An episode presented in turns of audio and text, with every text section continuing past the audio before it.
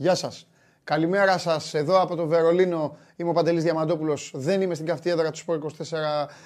Ε, αυτό θα γίνει στις 26 του Οκτώβρη όταν ξεκινήσει κανονικά το Show Must Go On, αλλά αυτό που έχει σημασία είναι ότι συνεχίζουμε με συγκρατημένη αισιοδοξία η εθνική μας ομάδα περιποιήθηκε και τους ξένους, ξόρκισε κάμποσα φαντάσματα από το πρόσφατο και το μακρινό παρελθόν σε ένα παιχνίδι πολύ δυνατό, σε ένα παιχνίδι με ιδιαίτερη δυναμική, σε ένα παιχνίδι και με μπόλικο καρδιοχτύπη και συνεχίζουμε αύριο βράδυ στις 9.30 ώρα Ελλάδας. Μας περιμένουν οι οικοδεσπότες Γερμανοί. Δεν ξέρουμε που θα φτάσουμε, σημασία έχει όμως ότι ταξιδεύουμε καλά, πηγαίνουμε καλά, με τα στραβά μας, με τα καλά μας, με τα λάθη μας, με τα σωστά μας. Μια ομάδα η οποία στηρίζεται σε έναν πάρα πολύ καλό προπονητή και σε πάρα μα πάρα πολύ καλούς παίκτες. Το λέμε εδώ και πάρα πολύ καιρό. Δεν είμαστε η ομάδα του, του Αντετοκούμπο, όπως μας παρουσιάζουν οι ξένοι που το κάνουν κυρίως για διαφήμιση, κυρίως για να πουλάνε και πολύ καλά κάνουν. Έχουμε τον Γιάννη Μπροστάρη, αλίμονο δεν θα μπορούσε να γίνει διαφορετικά, αλλά δίπλα στον Αντετοκούμπο υπάρχουν παίκτες οι οποίοι το φωνάζουμε εδώ και πάρα πολύ καιρό. Ε, μάλλον σήμερα θα το πω διαφορετικά. Μπασκετμπολίστες, τους οποίους σε δύο-τρεις εβδομάδες από τώρα θα τους βλέπετε πέμπτη και πέμπτες και Παρασκευές να οργιάζουν στα γήπεδα της Ευρωλίγκας. Αυτή είναι η Εθνική Ελλάδος, μια ομάδα η οποία νομίζω ότι σας κάνει περήφανους, μια ομάδα από την οποία δικαιολογήστε να έχετε υψηλές απαιτήσεις ή και οι ίδιοι άλλωστε έχουν απαιτήσεις από τους ε, εαυτούς τους. Κερδίσαμε λοιπόν τους Τσέχους και προχωράμε σε ένα ευρωμπάσκετ μαγικό και όταν λέω μαγικό δεν εννοώ μόνο για τα αποτελέσματα έτσι όπως έρχονται αλλά και για, το, για την ποιότητα του αθλήματος έτσι όπως το παρακολουθούμε. Είδαμε 8 παιχνίδια, 8 ε, σκληρές αναμετρήσεις, σε κανένα από αυτά τα παιχνίδια δεν υπήρξε ξεκάθαρη εικόνα καθαρίσματος από μία από τις δύο ομάδες. Ακόμη και την πρώτη μέρα που κάποιοι πήγαν να πατήσουν τον γκάζι και να εξαφανιστούν, όπως για παράδειγμα οι Γερμανοί, οι οποίοι κέρδιζαν 48-24 τους Μαυροβούνιους, στο τέλος τα χρειάστηκαν, το μάτς πήγε στο τρίποντο. Το λέω ως παράδειγμα. Και χθες τα ίδια και βέβαια μπορεί να είμαστε Έλληνες, μπορεί να χαιρόμαστε και να είμαστε περήφανοι για τη δοξασμένη εθνική μας η οποία συνεχίζει, αλλά θα πρέπει να παραδεχτούμε ότι μέχρι τώρα το αποτέλεσμα το οποίο συντάραξε Shake the world, όπως έλεγε ο περίεργος αυτός τύπος, ο περίεργος στα όρια της Παλαβομάρας τύπος. Ε, η Ιταλή λοιπόν, η σκουάντρα Ατζούρα, περιποιήθηκε και έστειλε στο σπίτι τους τους Σέρβους. Οι Σέρβοι είναι από τα φαβορή της διοργάνωσης για την κατάκτηση του τίτλου. Ε, έπαθαν μεγάλο κάζο, ε, όπως λέγεται και στην Ιταλία. Οι Ιταλοί οι οποίοι πέρασαν τέταρτη στον Όμιλο στο Μιλάνο, εκεί που ήμασταν έδειχναν πάρα πολλά προβλήματα, έχουν προβλήματα, τίποτα δεν αλλάζει από όσα έχουμε συζητήσει. Όταν ε, όμως ε, εμφανίζονται ε, κάποιες ειδικές καταστάσεις, τότε θα πρέπει να είσαι έτοιμος να πολεμήσεις. Σε αυτές τις ειδικές καταστάσεις οι Σέρβοι ήταν ανέτοιμοι. Οι Σέρβοι τα φόρτωσαν στον κόκορα. Έκανε μπαμ ότι οι Σέρβοι πίστευαν ότι θα περάσουν με τη φανέλα και τη διαφορά δυναμικότητας. Ναι, αν ήταν ένα best of three, μια σειρά best of three, η Σερβία θα είχε περάσει. Όμως τα παιχνίδια μιας βραδιάς παίρνονται και σκληρές αποφάσεις και μπορεί και κάποιος να έχει γενέθλια. Ο Σπίσου, για τον οποίο εγώ έλεγα ότι είναι το χειρότερο playmaker της διοργάνωσης και δεν το παίρνω πίσω. Ο Άσος, λοιπόν, το point guard της Βενέτσια, χθες έβαλε 6 τρίποντα. Τους έκλεισε το σπίτι των uh, Σέρβων και ο Ποτσέκο έκανε μια πολύ μεγάλη μαγιά για εμένα. Όσο και να μοιάζει στον Diego Σιμεώνε στις κινήσεις του, όσο μπορεί να γίνεται ε, αντιπαθής ως προς τις αντιδράσεις του, γιατί εγκαταλείπει ώρε-ώρε το άθλημα και κοιτάζει αποκλειστικά και μόνο να χτυπιέται. Ωστόσο, χθες πήρε μια απόφαση λαμπρή.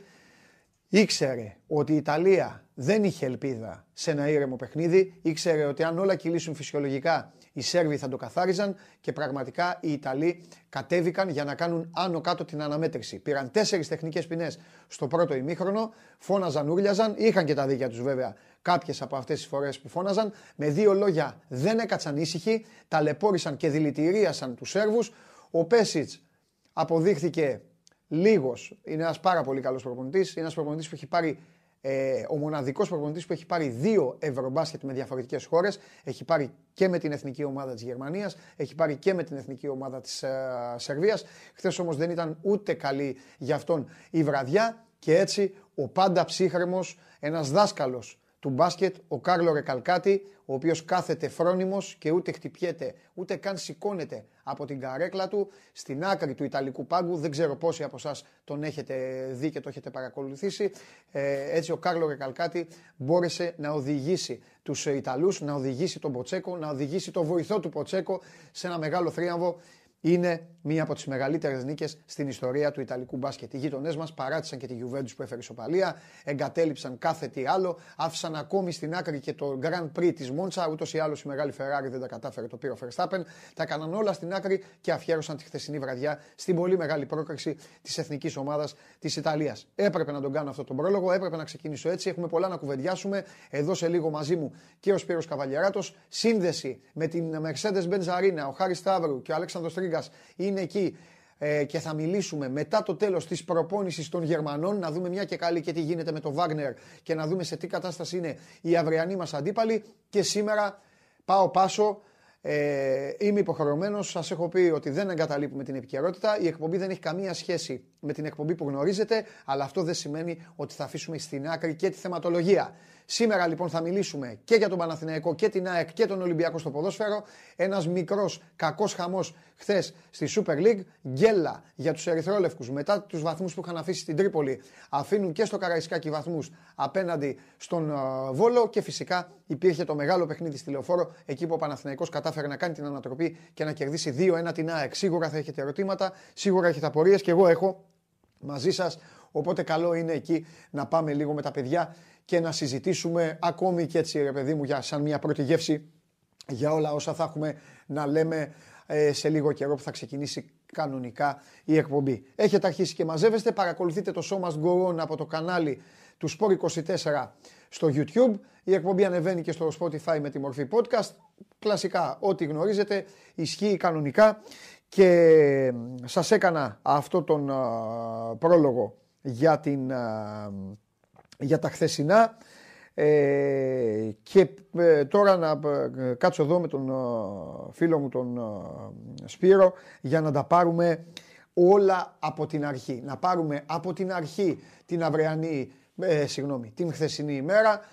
Χθες είχαμε εκπομπή, τα είπαμε λίγο τα προχθεσινά να πάρουμε τη χθεσινή μέρα από την αρχή, να ξετυλίξουμε ήρεμα το κουβάρι. Θα προσπαθήσω να μαζεύω και τον Σπύρο όταν ε, θα, θα, θα ορμάει να ξαναπηγαίνει στην εθνική ομάδα. Θα το πάρουμε χρονικά. Είμαστε πάρα πολύ χαρούμενοι για την ομάδα μας. Δεν είμαστε χαρούμενοι επειδή είμαστε στου 8, το έχουμε ξαναδεί το έργο, αλλά είμαστε χαρούμενοι γιατί ε, υπάρχει μια ακολουθία σε όλες τις προγραμματικές δηλώσεις. Το βλέπετε κι εσείς κάθε βράδυ μετά από παιχνίδι. Εδώ μιλάνε οι πρωταγωνιστές ε, στην ε, εκπομπή, στην Game Night και τους βλέπετε πώς είναι. Ακόμη και χθες που ήταν ένα δύσκολο μάτς και θα μπορούσαν στο τέλος να ξεσπάσουν, δεν ε, το έκαναν και ήταν και ένα μάτς το οποίο έγινε δύσκολο. Οι διεθνείς δεν το, παραδε... Όχι, δεν το παραδέχονταν.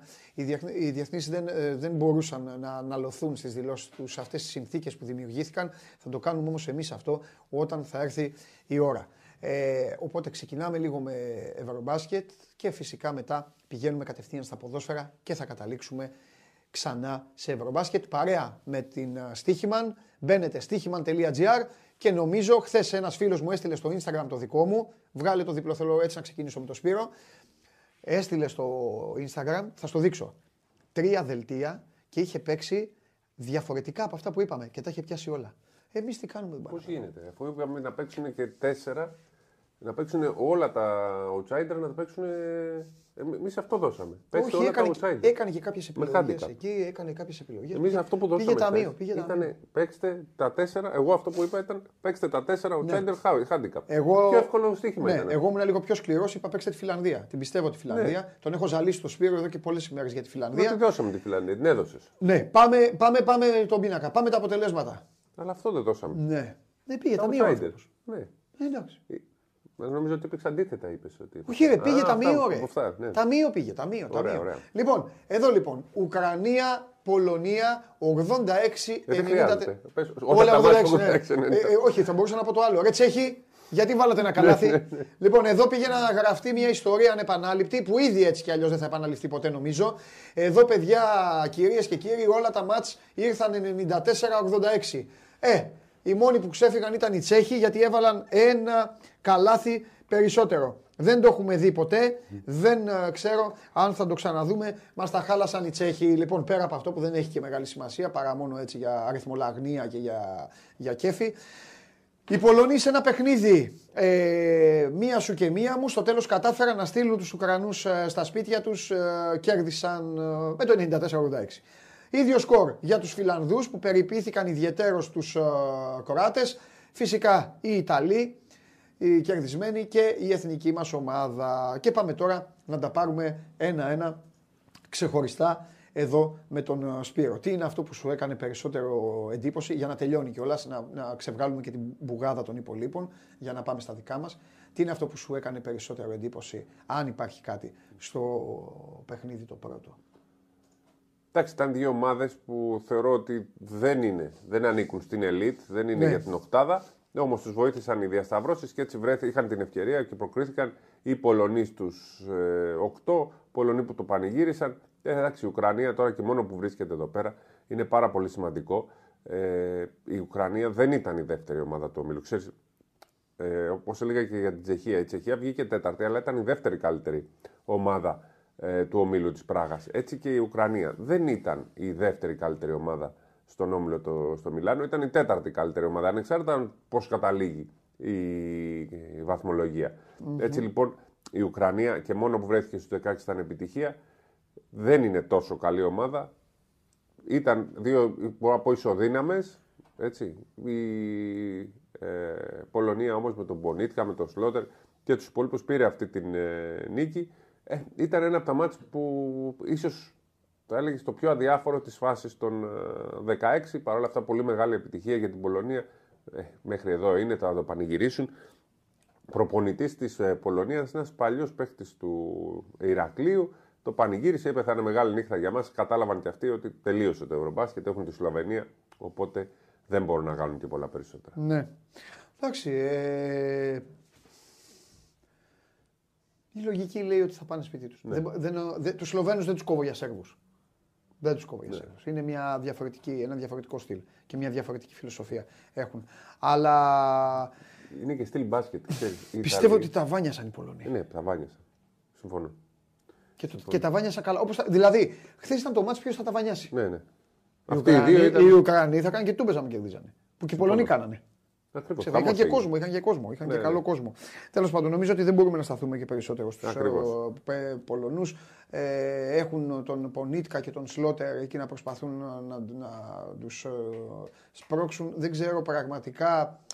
Το λέω, δεν θέλω να είναι μειωτικό. Δεν ξέρω, και αν, δεν ξέρω αν προβάλλουν κόντρα. Αλλά επειδή σε όλα τα μάτια μέχρι τώρα υπήρχε κόντρα, δεν θέλω να πω περισσότερο. Δηλαδή, δεν θέλω να πω ότι η Πολωνία θα είναι η πρώτη ομάδα, ρε παιδί μου, που θα.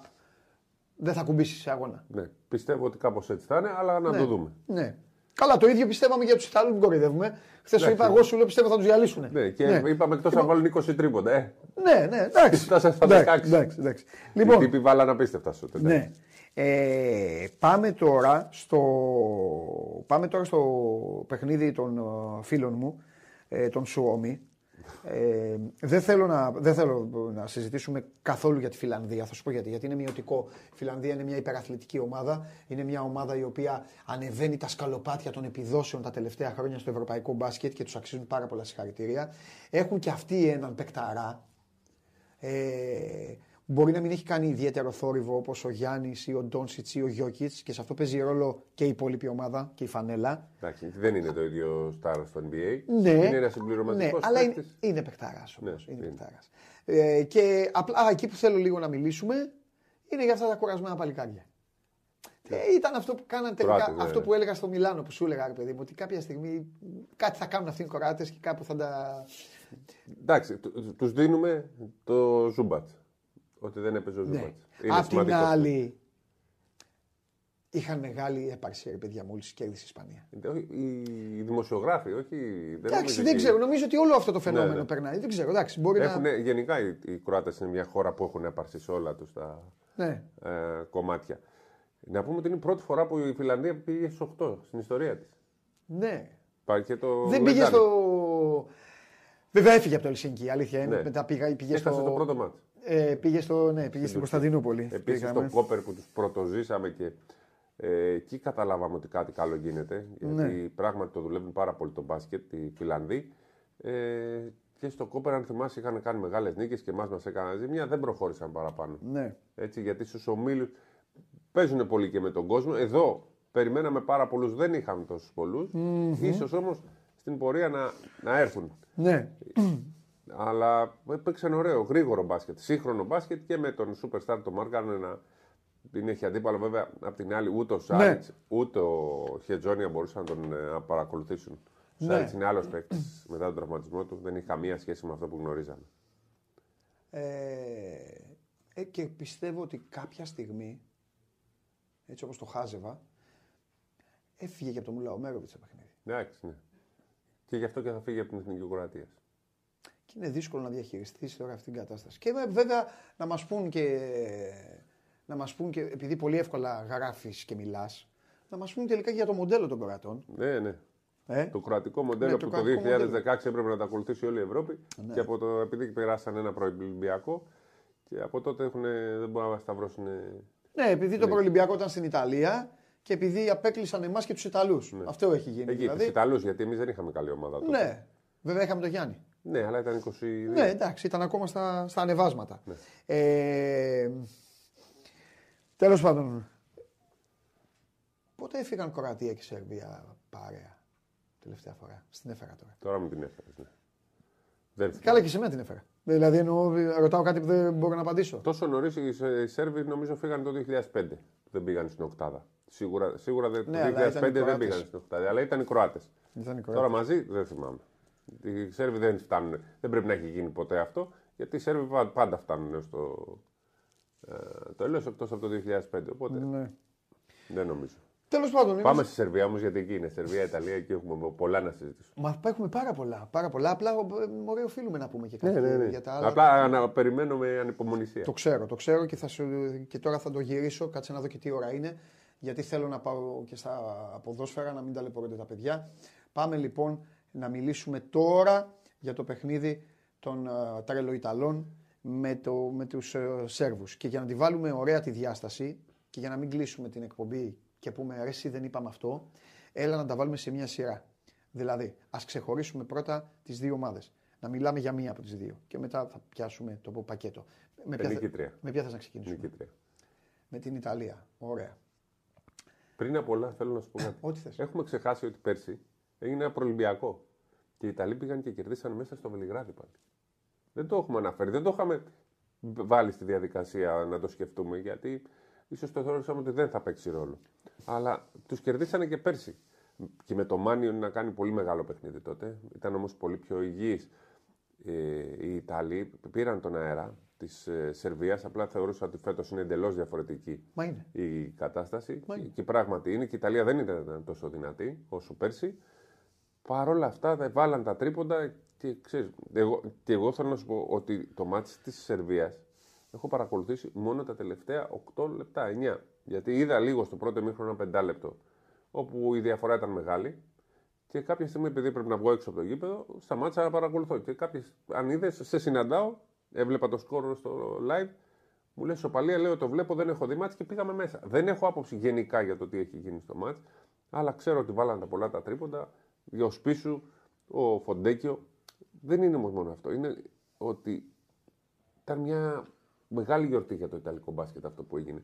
Ε, Μπορεί να παίξει ρόλο στην αναγέννηση του Ιταλικού μπάσκετ ακόμα περισσότερο γιατί τα τελευταία χρόνια το δουλεύουν πάρα πολύ. Ε, έγινε χαμός. Το Γκαζέτα, το site της Γκαζέτα το είχε πρώτο Γκαζέτα θέμα. dello Sport. Ναι, ναι, της Γκαζέτα dello Sport. Το είχε τρεις ώρες πρώτο θέμα. Ε, πανηγυρίζουν. Έχουν το βίντεο του Γιάννη παίζει παντού στην Ιταλία. Σε μια βραδιά που η, η Εννοεί Juventus- ο Σπύρος του Ποτσέκο που έπεσε πάνω στο ναι, Γιάννη. ναι, ναι. Ε, πήραν το Ευρωβόλεϊ χθες. Το παγκόσμιο, συγγνώμη, το παγκόσμιο του βόλεϊ. Κερδίσαν 3-1. Ε, καλά, σε αυτά έχουν Ναι, 24 άλλη, χρόνια άλλη θα το ταχύτητα πάρουν. ομάδα. Να το και το Ναι, βίντεο. 24 Έχουν άλλη, χρόνια. έχουν, άλλη, έχουν άλλη ταχύτητα ομάδα από ό,τι στο μπάσκετ και στο βόλεϊ και στο. Ε, κόλλησα τώρα και στο πόλο. Ναι. Ε, εγώ αυτό που θέλω να πω για τους ε, Ιταλούς, επειδή τους, τους γνωρίζουμε πάρα πολύ καλά. Τους γνωρίζουμε και σαν ανθρώπους και σαν φιλοσοφία και σαν κουλτούρα. Γιατί το ούνα φάτσα, ούνα, ούνα ράτσα δεν έχει βγει τυχαία. Ναι, και αυτά επιτυχία. Πες μου. Η Ιταλική Ομοσπονδία, δείχνοντας αυτό το βίντεο, λέει, έχει γράψει una φάτσα, una ράτσα. Ναι, ναι. Μα ποτέ δεν το έκρυψαν. Ναι. Ποτέ οι άνθρωποι δεν ε, έχουν. ε, ε, δε- δε- δεν έχουν πρόβλημα να παραδεχτούν ότι έχουμε πάρα πολλά κοινά. Ήμασταν στο Μιλάνο και μας πρόσεχαν περισσότερο από τους άλλους. Ε, το, έλεγα, το λέγαμε με τον Σπύρο, ότι ε, καταπατήσαμε, καταπατήσαμε κανόνες, εμείς δεν έχουμε να κρυφτούμε, καταπατήσαμε κανόνες ε, της ε, FIBA για να κάνουμε τη δουλειά μας, έτσι, όχι για να μα- κάνουμε κάτι. Ας Καταπατήσαμε κανόνες με την αμέριστη συμπαράσταση των Ιταλών. και όχι της FIBA, χάρη, χάρη στους Ιταλούς κάναμε ό,τι κάναμε και μπορέσατε κι εσείς να έρθετε λίγο πιο κοντά στην ε, διοργάνωση. Ε, είναι, μια ομάδα, είναι μια ομάδα η οποία έχει κάποια παιδιά τα οποία είναι απ- απίστευτοι πρωταγωνιστές. Απλά είναι, δυσανάλογη, είναι δυσανάλογο το ρόστερ. Τι εννοώ; Ο Ακύλε Πολωνάρα πριν δύο χρόνια ήταν το καλύτερος τεσσάρι της Ευρωλίγκας.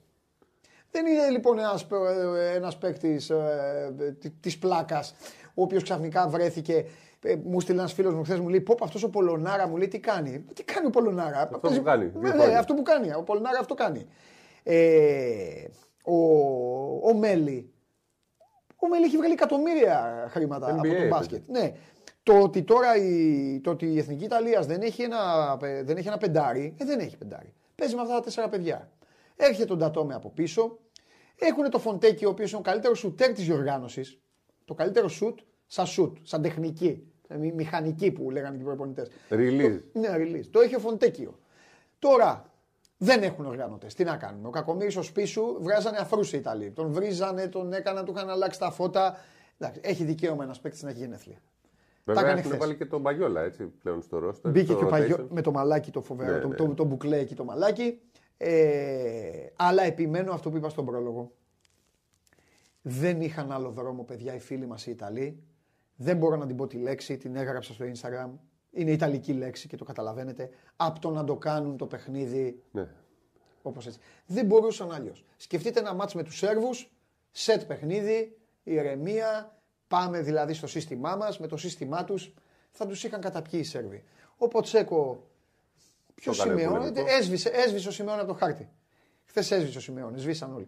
Ο Σιμεώνε το έκανε, το έκανε κούγκι, δεν υπήρχε άνθρωπος, επειδή είπε ο Σπύρος ήταν λίγο έξω, δεν θυμάμαι σε ποιο διάστημα ήταν έξω, εγώ που ήμουν μέσα, δεν υπήρχε άνθρωπος που να μην έλεγε αυτός θα αποβληθεί ε, σήμερα. Τέσσερις τεχνικές ποινές. Θα μου πεις, καλά, ρε, παίρνεις τεχνικές ποινές, τρει βολές. Ναι, αλλά ταράζει. Ο Ποτσέκο φώναζε ότι ταρακουνήθηκε ο κόσμος χθες και έτσι έγινε, αλλά είχε φροντίσει ο ίδιος να ταρακουνήσει όλο το παιχνίδι. Τους πήγαινε τους διαιτητές τρένο. Έπαιξε το χαρτί που παίζει τη δεκαετία του 90 ο Ξανθός, όταν έπαιζε με καλύτερες ομάδες. Που έλεγε: Εγώ θα φωνάζω, θα φωνάζω, θα φωνάζω, θα φωνάζω. Ε, στο τέλος τι θα μου κάνουν, θα μου διώξουν την ομάδα από το γήπεδο. Κάτι θα γίνει. Ξέρετε, τώρα η τεχνική ποινή δεν κοστίζει όσο παλιότερα. Τώρα Ναι. είναι μία βολή και δεν αλλάζει και η κατοχή. Οπότε είναι μικρό το κακό. Έτσι. Τη μεγάλη φασαρία. Υπήρχε η προκατάληψη ούτως ή άλλως των Ιταλών ότι η διαιτησία θα ευνοούσε τη Σερβία, που, κάτι που δεν θα ήταν και είδηση. Και έτσι. Τι θέλανε λοιπόν οι φίλοι μας, να φτάσουν στην τελευταία περίοδο και να είναι στα ίσια. Για να αρχίσει το θηρίο να αγχώνεται, να πληγώνεται, να ταρακουνιέται. Εκεί μπήκαν τα μεγάλα σουτ. Δεν θέλει και πολύ. Και κόντρα στη λογική του μπάσκετ που λέει ότι μια ομάδα ξεκινάει από τον Άσο και τον Πεντάρι. Ναι. Είναι μια ομάδα χωρίς Άσο και Πεντάρι. Που βέβαια ο Μέλη χθες ως Πεντάρι έκανε απίστευτα πράγματα. Ναι. Έτσι, για, στην πραγματικότητα είναι ένα τεσάρι, αλλά έπαιξε Πεντάρι και ειδικά στο τέλος. Στο τέλος, έτσι. Ναι, Ε, τον ε, Γιώκητς τον ε, σταμάτησε. ναι.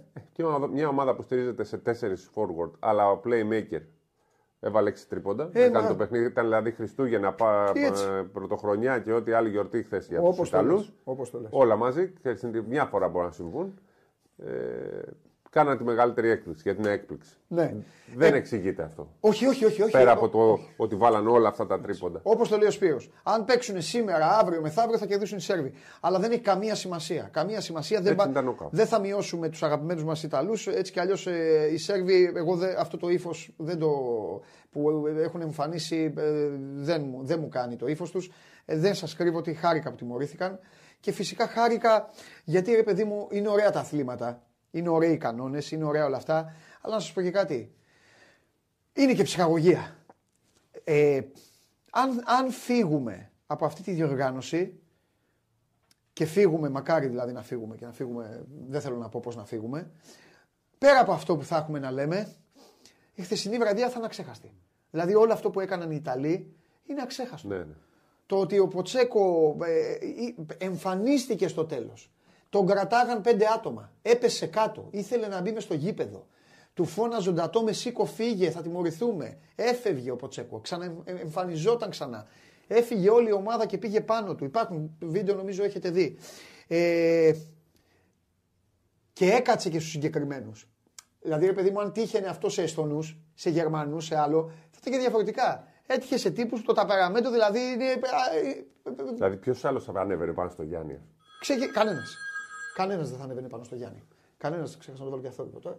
Λοιπόν, κανείς δεν θα ανέβαινε στο Γιάννη και όχι μόνο ανέβηκε στο Γιάννη.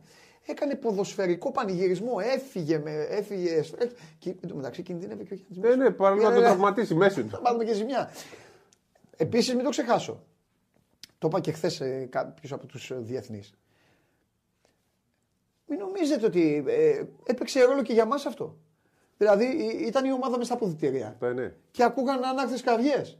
Δηλαδή είναι εύκολο να ξέρεις να φύγεις λίγο, ρε παιδί μου, από το. Την άλλη όμως του τσίτωσε. Λέει, χάσαν αυτοί, κάτσε μην γίνει. Ναι, καλά, και αυτό. Και αυτό. Ε, τι άλλο τώρα για τους Ιταλούς; Α, το είπα στον πρόλογο. Το λέω γιατί μπορεί να μπήκαν και καινούργιοι στην παρέα. Μπράβο στον Κάρλο Ρεκαλκάτη. Εσύ το πας εκεί, μόνο ρε δεν, Δεν το πάω για να μειώσω τον Μποτσέκο. Τον, τον, τον αγαπώ τον Μποτσέκο, τον, τον λατρεύω. Να πει, θέλω τον Μποτσέκο κάθε μέρα να είναι φίλος μου και να πηγαίνουμε κάθε μέρα για καφέ. Να μου λέει ό,τι θέλει. Αλλά νομίζω ρε Σπύρο ότι μπασκετικά ο Ρεκαλκάτη δεν, δεν παίρνει παραγγελία. Ναι. Εκεί που σημειώνει. Ε, πρώτα απ' όλα με το που αποβλήθηκε ο Ποτσέκο, η, η βοηθή ήταν πιο ειλικρινής με το που σταμάταγε το παιχνίδι, πήγαιναν και οι τρεις, δεν ξέρω αν μπορείτε να το ξαναδείτε, έσκυβαν, γιατί ο Ρεκαλκάτη δεν σκόνονταν, έσκυβαν στο Ρεκαλκάτη και τους μίλαγε. Και πήγαινε μετά ο βοηθός στο πεδίο με το Μούσι. Ε, Πώς το είπε χθες ο Μπίλαν, 8 στα 8. Το διάβασες το θέμα αυτό; Όχι, όχι. 8 φορές στη Σάσαρη αποβλήθηκε ο Ποτσέκο, 8 φορές κοούτσαρε ο βοηθός του, δεν θυμάμαι το όνομά του, και στις 8 κέρδισε η Σάσαρη. εντάξει, αυτό δεν το ξέρω. Ναι. Λοιπόν. Το, το έχει δηλαδή, το έχει κάνει επάγγελμα. Ε, και ήταν και βοηθός στο Μεσίνα. Στη Μιλάνο. Ήταν βοηθός στο Μεσίνα. Εκεί δεν μπορούσε να μιλήσει όμως. Ε, όχι, εντάξει, να πηγαίνει τώρα στην Ευρωλίγκα και να χτυπιέται και να κάνει. Λοιπόν, νομίζω πάντως ότι όλοι ανεξαρτήτως προτιμήσεων, νομίζω ότι όλοι χθες το ευχαριστηθήκατε. Ε, αυτό το show το, το Ιταλικό. Ήταν λίγο σαν να έβλεπε μια εκπομπή Ιταλική, ε. Ναι, ε, μια ναι. Ιταλική εκπομπή ήταν. Αυτές που βλέπαμε στο Μιλάνο. ναι. Και νομίζω ότι περάσατε και, πέρασαμε και καλά και μετά περάσαμε και ακόμα καλύτερα. Πάμε στους Κάτι άλλο για αυτούς, πάμε στους Σέρβους. Λοιπόν, καταρχάς οι Σέρβοι. Το πάμε ξεκίνησα... στου Σέρβους και μετά πάμε στο Παναθηναϊκό στο ποδόσφαιρο. Έλα. Το ξεκίνησα στραβά από την αρχή. Ναι. Πίστεψαν ότι δεν θα αντιμετωπίσουν πρόβλημα. Διώξαν τον Ντεόντοσιτ από την πρώτη στιγμή. Θα γίνει τώρα εκεί; Εκεί λοιπόν αυτό πήρε μια μεγάλη απόφαση ο Πέσιτς, τώρα όμως είναι εναντίον του. Δεύτερο, ο Γιώκη για άλλη μια φορά πέτυχε να βοηθήσει την εθνική Σερβίας να κάνει κάτι μεγάλο. Ναι. Γιατί τον αγαπάνε, τον λατρεύουν, αλλά με την εθνική Σερβία δεν έχει κάνει. Δεν φταίει βέβαια. Χθες έκανε ό,τι μπορούσε, ειδικά από όσο διάβασε γιατί δεν έχω δει όλο το μάτς, αλλά ε, δεν του ταιριάζει και το παιχνίδι τώρα, mm. όταν οι άλλοι έχουν forward και δεν έχουν center στην άμυνα. Αλλά και πάλι αυτός έκανε το, ό,τι μπορούσε. Τελικά αποδείχθηκε ότι χρειαζόταν και ο Τόντοσιτς για να τους βγάλει από τα δύσκολα. Όχι να είναι βασικός. Όχι, να, να, να ταράξει λίγο τα νερά ναι, μέσα σε ένα μάσα αυτό. Γιατί στα playoff είναι διαφορετικά. Σέρβοι λοιπόν πέρσι στα knockout. Πέρσι πήραν το προελπιακό, απέτυχαν στον τελικό με την Ιταλία. Φέτος ήρθαν εδώ να πάρουν το, το Ευρωμπάσκετ, έφυγαν από τους 16. Μεγάλη αποτυχία. Γενικά δεν ξέρω τι ακριβώς συμβαίνει, πώς τους έχει πάει τόσο στραβά. Είναι μια πολύ καλή ομάδα κόντευαν και κοντεύουν, το βέβαια τώρα έχουν γίνει πιο, πιο εύκολα τα πράγματα, να μείνουν και εκτός παγκοσμίου. Δεν ξέρω τι ακριβώς συμβαίνει, αλλά σίγουρα με πέσει στον πάγκο δεν είχαν πολλές πιθανότητες. Ναι. Με τέτοιο ρόστερ χρειάζεται μια μεγαλύτερη προσωπικότητα. Πρέπει να τη βρουν κάποια στιγμή γιατί τελικά το πλήρωσαν. Ναι. Σε ένα μάτσα, αν μου πεις βάλαν οι άλλοι τα πάντα, ναι. Ε, εδώ χρειάζεται. Ναι. Εγώ πάντως Συμφωνώ μαζί σου. Και στέκομαι, ε, στέκομαι, στο... στέκομαι πάντα και στο ύφος μιας ομάδας. Όταν πηγαίνει σε μια διοργάνωση. Όποιο άθλημα και να είναι. Ούτε οι Σλοβαίνοι είναι τόσο μπλαζέ. Όχι. Οι άλλες ομάδες δεν είναι. Η δική μας δεν είναι σίγουρα, το, το έχετε καταλάβει αυτό, ε, ότι πηγαίνουμε πάρα πολύ, πάρα πολύ μαζεμένα και πάρα πολύ συγκρατημένα. Ε, μπράβο τους άμα, είναι, άμα έχουν αυτό το, το ύφος. Αλλά το είχαν όλοι. Όλοι. Ό,τι έβλεπε σε, σε Σέρβο, ο παδός ήταν, δημοσιογράφος ήταν. Ε, και ξέρεις αυτό το. όταν θα σου έρθει η στραβή, όταν το έχεις σε τόσο μεγάλο βαθμό αυτό, δύσκολα γυρίζει. Και νομίζω ότι αυτό πάθανε. Αυτό πάθανε. Απλά ήταν το πακέτο τόσο σκληρό για αυτούς. Θα σας πω γιατί. Γιατί αποκλείστηκαν και από μια τόσο θερμή ομάδα. Δηλαδή, αν είχαν αποκλειστεί χθες από τους Φιλανδούς, δεν θα γινόταν τόσο ε, τόσος ντόρο θόρυβος. Θα γινόταν θόρυβος. Ο εισβάρος του θόρυβος θα ήταν μεγάλος. Δηλαδή από τους Κοράτες. Από τους Κοράτες. Ναι, εντάξει, θα είχαν δικά τους θέματα, ρε παιδί μου. Τώρα σου λέω ότι η ομάδα μου ναι. έρχεται. Αλλά αποκλείστηκαν και από μια πολύ θερμή ομάδα που κάνει πολύ θόρυβο, γιατί είναι τέτοιος ο χαρακτήρας της και φυσικά και επειδή είναι τέτοια και η, η δυναμική της ναι. των Ιταλών. Δηλαδή τώρα, θα, επειδή ξέρεις πώς λειτουργούν οι Σέρβοι και πόσο το λατρεύουν, τώρα θα γίνουν μεγάλα δικαστήρια. Ναι, ναι, ναι. Τώρα είναι δύσκολα τα πράγματα για τους Δεν ξέρω, τώρα θα πρέπει να βαριά κουβέντα. Δεν θα τι θέσει τους και ελπίζω να μην βρεθούμε μετά το μάτι στην Γερμανία. Ναι, αλλά και να βρεθούμε δεν έχουμε δώσει. Η ομάδα μας δεν έχει δώσει τόσα δικαιώματα. Και είπες για τους Σλοβαίνους. Οι Σλοβαίνοι είναι με το μαχαίρι στα δόντια. Ναι. Πλακώνονται μεταξύ τους. Ναι. Πλακώνονται με όλο τον κόσμο. Ε, έχουν έρθει εδώ μαχητές να πάρουν το Ευρωμπάσκετ. Ναι. Δεν υποτιμάνε κανένα. Ναι. Και τώρα έστρωσε και ο δρόμος τους. Να το ξαναπάρουν. Ε, για, να το ξαναπάρουν, να πάνε τελικό. Έχουν... Όχι, είπες, έχουν έρθει να το ναι, ναι, έχουν έρθει να το ξαναπάρουν. Ναι, σωστά, ναι, σωστά. Ναι, ναι, ε, ε, έχουν τώρα εύκολο πρωί τελικό. Πλέον ημιτελικό θα πάνε να παίξουν λογικά με τη Γαλλία. Με το Γαλλία-Ιταλία, ναι. ναι. Πάλι φαβόρ. Οι Γάλλοι, οι Γάλλοι τους λέγανε μετά την νίκη της Τουρκία ε, πάμε να το πάρουμε και λέγαμε τι λένε αυτοί, πού θα πάνε να περάσουν; Ε, τώρα όμως και αυτοί έχουν την ευκαιρία τους. Ναι. Έτσι. Οπότε αλλάζουν συνέχεια τα δεδομένα σε ένα ευρωμπάσκετ. Και έχουμε και εμείς την ευκαιρία μας να περάσουμε τη Γερμανία να πάμε στα ημιτελικά. Ναι. Και είναι και καλό μείγμα. Είναι καλύτερο το σλοβενικό μείγμα. Μπορεί να φαίνεται παράξενο. Ε, δεν είμαι τόσο με τις ομάδες που, που έχουν παίκτες που η ιδέα τους είναι πάντα υψηλή και ο εγωισμός τους είναι πάντα στα ουράνια. Γιατί και εμείς έχουμε παικταράδες, αλλά ξέρουν οι παικταράδες μας ότι ο εγωισμός πρέπει να είναι μαζεμένος.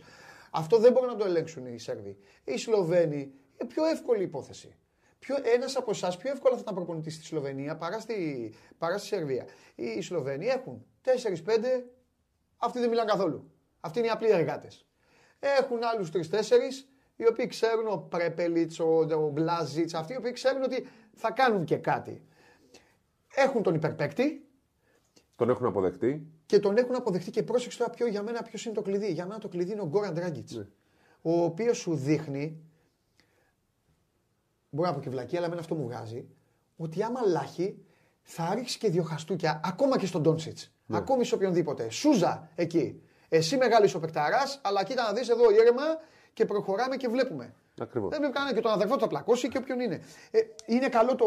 Είναι καλό το, το μήγμα. Το, Γι' αυτό και λέγαμε από την αρχή ότι η Σλοβενία είναι το φαβόρι. Γιατί έχουν τη χημεία και έχουν. Ναι. Μία επιτυχία το 17 και άλλη μία το 21 που περάσανε στο προολυμπιακό μέσα από τη Σλοβενία ναι. και πήγαν στους Ολυμπιακούς Αγώνες μέχρι τα ημιτελικά. Ναι, Χωρίς ναι, ναι. Και το, το, το, ζήσαμε στο Ελσίνκι εμείς που ήταν μαζί. Ήμασταν ναι. στο ίδιο. Εμείς ήμασταν μια, μια ομάδα παιδική χαρά, μια ιδέα, να μην, τέλος πάντων, να μην τη μελετάω. Και έβλεπες απέναντί σου ένα, ένα ωραίο στρατό. Με, με την καλή έννοια. Ένα ωραίο στρατό. Και πήγαν μετά, φτάσανε και το πήραν τα παιδιά και καλά κάνανε. Μπράβο στον Τράγκητ. Τώρα, ε, ο Ντράγκητς αναγκάζεται βέβαια, καταλαβαίνετε όπω το λέω, να κάνει λίγο, και, λίγο τον παράγοντα, λίγο τον προπονητή και αυτά. Εμείς δεν έχουμε τέτοια ανάγκη γιατί έχουμε καλό προπονητή βέβαια. Καλύτερο προπονητή. Έχουμε τον καλύτερο προπονητή. Από όλους τους προπονητές, ο Ιτούδης είναι ο καλύτερος. Και φαίνεται αυτό. Μέχρι εκεί. Για εμάς θα μιλήσουμε. Θες να πούμε τίποτα άλλο για τους Σέρβους; Όχι, Πριν, όχι, όχι. Νομίζω το, Ωραία. το κλείσαμε. Σταματάμε λοιπόν τώρα την ποδοσφαίρο. Τον έχουμε; Πάμε. Λοιπόν, σταματάμε λίγο την μπασκετολογία. Χθες, κυρίες και κύριοι, ε, υπήρχε μια αγωνιστική ενδιαφέρουσα και χθες και προχθές. Ε, είμαστε εδώ, ελάχιστες φορές έχουμε ασχοληθεί με το ποδόσφαιρο. Σας το, είχα, σας το είχα πει αυτό. Δεν μπορούμε να έχουμε την εθνική μας ομάδα του μπάσκετ έτοιμη για να παλέψει, για να πετύχει και εμείς να αρχίσουμε και να μιλάμε ε, τι κάνει ο ένας και ο άλλος στο προγραμματικό του κέντρο. Όλα αυτά θα τα συζητάμε άνετα από τις 26 του Οκτώβρη, όμως δεν μπορούμε να αφήσουμε και στην άκρη πράγματα τα οποία έγιναν χθες και τα οποία τα έχουν παρακολουθήσει ακόμη καλύτερα οι άνθρωποι με τους οποίους θα μιλήσω ευθύς αμέσως. Και η αρχή γίνεται με τον κερδισμένο της χθεσινής ή μάλλον με τον κερδισμένο και της χθεσινής αγωνιστικής, τον Παναθηναϊκό.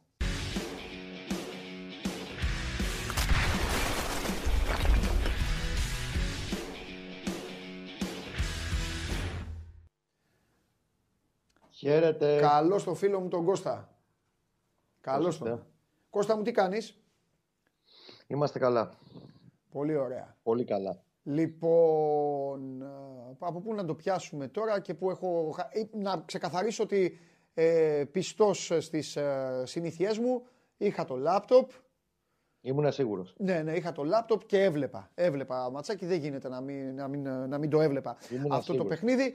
Μη σου πω ότι έχεις δει και τον Ολυμπιακό νωρίτερα. Εσύ. Έχω δει και τον Ολυμπιακό. Αυτά τα δύο παιχνίδια έχω δει. Ε, έχω δει τον Ολυμπιακό είμαι και το, και το Παναθηναϊκό. Κάτι ήξερα που τα είδα Κώστα μου, ε. Λοιπόν, Ε, ναι. ε, ε, εντάξει όμως, της Λεωφόρου πιο δύσκολα γιατί, μάλλον και τα δύο. Ήταν γιατί και, ταυτόχρονα. και ο Ολυμπιακός, ναι, αλλά και ο Ολυμπιακός την ώρα που έπαιζε ο Ολυμπιακός ε, κάναν το γλέντι οι Ιταλοί στους ε, Σέρβους. Τέλος πάντων, ε, πρώτα απ' όλα, καλά τον είδα τον Παναθηναϊκό. Νομίζω ήταν καλύτερος από την ΑΕΚ. Ε, Συνολικά στο μάτς να ήταν καλύτερος. ναι, μιλάω για τη συνολική εικόνα. Ε, ε, α, με- μετά το 0-1 ε, ε, έγινε κάτι, ε, υπήρχε, υπήρχε Κοίταξε να πιστεύει... δεις.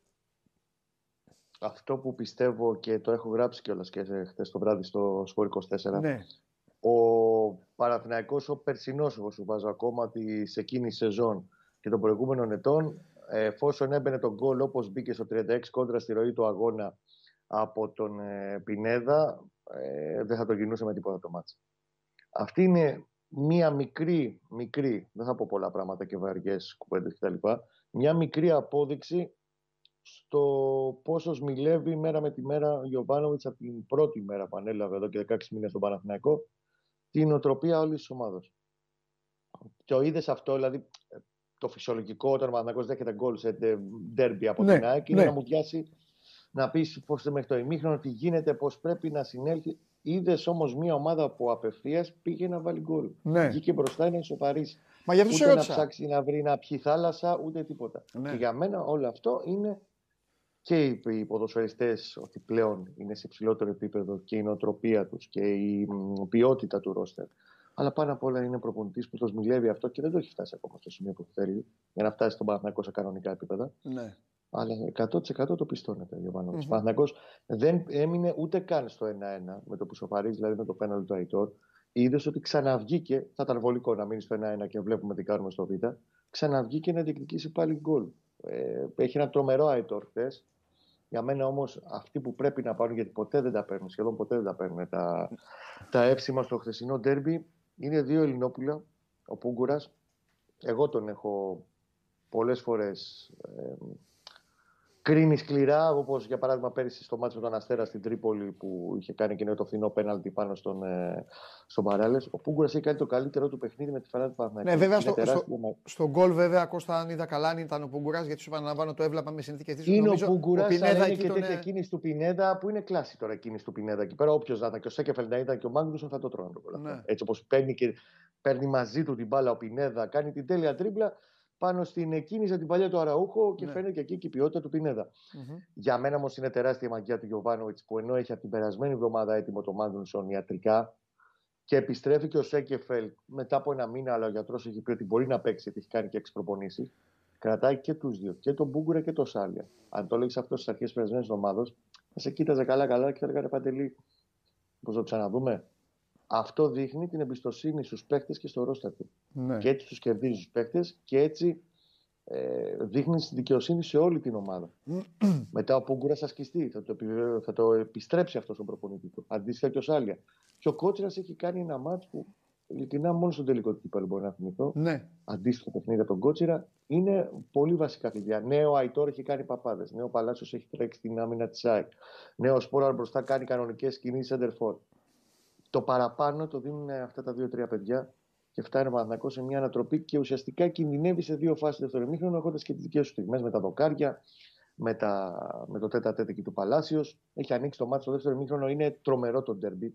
Μπορεί να μην μπήκε ο δεύτερο μήχρονο, αλλά ήταν, δεν υπήρχε δευτερόλεπτο να μείνει ήσυχο. Ναι, και στο τέλος πήγε να το φάει με τον Καρσία.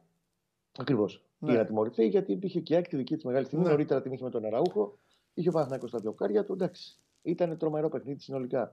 Ναι. Και είναι μεγάλο κέρδος για τον Παναθηναϊκό ότι παίρνει αυτό το μάτς. Ανοίγει την, ε, την απόσταση από την ΑΕΚ στο 6. Το Ολυμπιακό του κάνει αυτό το δώρο Ολυμπιακός με την Κέλα, με τον Βόλο. Ο Παναθηναϊκός είναι στο συν 4. Έχει να βρεθεί στο συν 4 από τον Ολυμπιακό από τη σεζόν 2011-12, όταν κάποια στιγμή είχε Βαλβέρδε το Ολυμπιακός.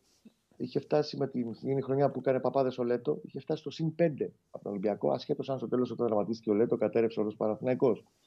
Ε, γίνονται πράγματα τα οποία έχουν πάρα πολλά χρόνια να γίνουν και φαίνονται ε, όλα όσα έχουν γίνει και το εφετινό καλοκαίρι στο Παναθηναϊκό και κυρίως οι παίχτες που έχουν έρθει και που έχουν ναι. αλλάξει την εικόνα. Ε, και στο λέω παντελή αυτό γιατί βάλε ότι δεν έχει εντεκάδα σταθερή τέσσερα μάτια τώρα. Πάντα του λείπουν παίχτες. Δεν έχει παίξει πλήρως Παναθηναϊκός μέχρι τώρα. Εντάξει, τα υπέρ του είναι αυτό. Ακριβώς. Να σου πω τώρα, είναι και εκτιμένη ταχύτητα της περσινής σεζόν. Σε, σε ρωτάω ξεκάθαρα. Ταχύτητα και εκτιμένη, ε, ε, και εκτιμένη ταχύτητα περσινή σεζόν ή παρόλα αυτά που του, που του έχουν λάχει ακόμα με τα προβληματάκια με Βέλεθ ε, να φεύγει, Γκατσίνοβιτς να φεύγει, έχει προλάβει πιστεύεις ο Γιωβάνοβιτς και έχει φτιάξει τη δουλειά και για τη νέα σεζόν και έχει κολλήσει τα κομμάτια έτσι ώστε να πάει δυνατά από την αρχή. Γιατί συν της άλλης ο Παναθηναϊκός κάνει διαφορετικό ξεκίνημα από πέρυσι. Αυτό να το πούμε. Ακριβώς. Ναι. Κοίτα, ε, είναι εξέλιξη της περσινής σεζόν. Έχουν έρθει τα κομμάτια ναι. καθυστερημένα, γίνανε μεταγραφές. Ναι, OK, okay, το δέχομαι. Βάλ τους όμως έναν προς έναν κάτω να δεις πόσο καλά έχουν κουμπώσει αυτό που θέλει να παίξει ο Γιωβάνοβιτς. Είναι ακριβώς οι ποδοσφαιριστές που ήθελε για το ποδόσφαιρο που παίζει ο Γιωβάνοβιτς και περιμένουμε και την τελευταία κίνηση μέσα στις επόμενες δύο-τρεις μέρες θα έρθει και ένας κεντρικός χάφ, ακόμα ένα οχτάρι, θα καλύπτει και το 6. Πιστεύω ότι μπορεί και σήμερα κιόλας να έχουμε εξέλιξη. Του άλλου δεν έχουμε και πολλές μέρες. Την Πέμπτη τελειώνουν μεταγραφές.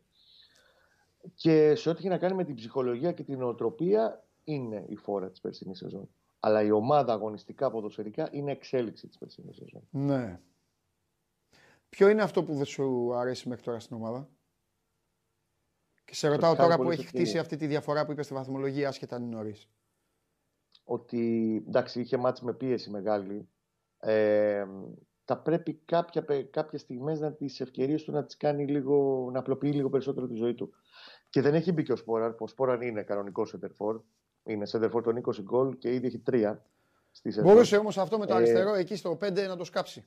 Στο 5 είδες το, το είδα. Πάρω ότι έβαζα το κούμπο εκεί Κάνει το κοντρόλ εκεί και του φεύγει αριστερά το κοντρόλ. Αν την ναι. έπαιρνε πιο δεξιά, πιστεύω θα σημάδευε την απέναντι γωνία ναι, του ναι. Στάκοβιτς. Δεν του πήγε η φάση. Είναι γενικά χάνει ευκαιρίες ο Παναθηναϊκός αρκετές και πρέπει να απλοποιήσει δηλαδή, τη ζωή του. Δεν το λέω για τον Τέρμπι χθες, ας πούμε και με, τα, με το Μάτσο τον Ιωνικό, το ναι. τον Βαδιακό. Έχει τελειώσει πιο εύκολα. Αυτό είναι μες στιγμέ mm-hmm. που πρέπει να, να διορθώσει. Να σου πω κάτι άλλο, για να χαμογελάσεις λίγο. Θα πάρει παίκτη τώρα, ε, τις τρεις μέρες που μένουν. Το χαφάκι. Ένα κεντρικό χαφ. Θα το πάρει το χαφάκι, ε. Τι θα πάρει όμως, Ρεκοστά τώρα, τα ψώνια τώρα είναι. Τι θα πάρει, τι παίκτη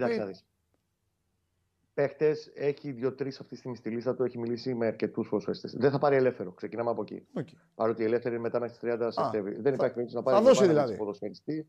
Ναι. Δεν υπάρχει περίπτωση να πάρει ποδοσφαιριστή ο οποίος θα είναι ενεργός τους τελευταίους μήνες. Ακόμα και αν είχε μείνει ελεύθερος 31 Αυγούστου, δεν δύσκολα θα τον πάρει. Πρέπει να είναι σούπερ περίπτωση.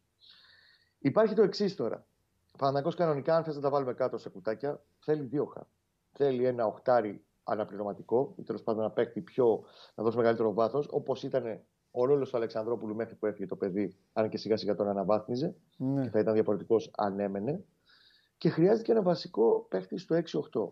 Απ' την άλλη, κοιτάξτε ότι μέχρι το Γενάρη έχει ακόμα 9 μάτς. Δεν έχει κύπελο. Παναγιώ τώρα που θα μπει ο Μπερνάρ στην εξίσωση θα παίζει σταθερά 4-2-3-1. Mm. Άρα θες δύο, για δύο θέσεις έχεις ήδη τρεις παίχτε para να πάρει ένα τέταρτο. Νομίζω ότι δεύτερο χαφ θα πάρει το Γενάρη πλέον. Έτσι όπως έχουν έρθει τα, τα κουτάκια και οι μέρες. Θα πάει να πάρει ένα ποδοσφαιριστή ο οποίος θα μπει για να παίξει κατευθείαν.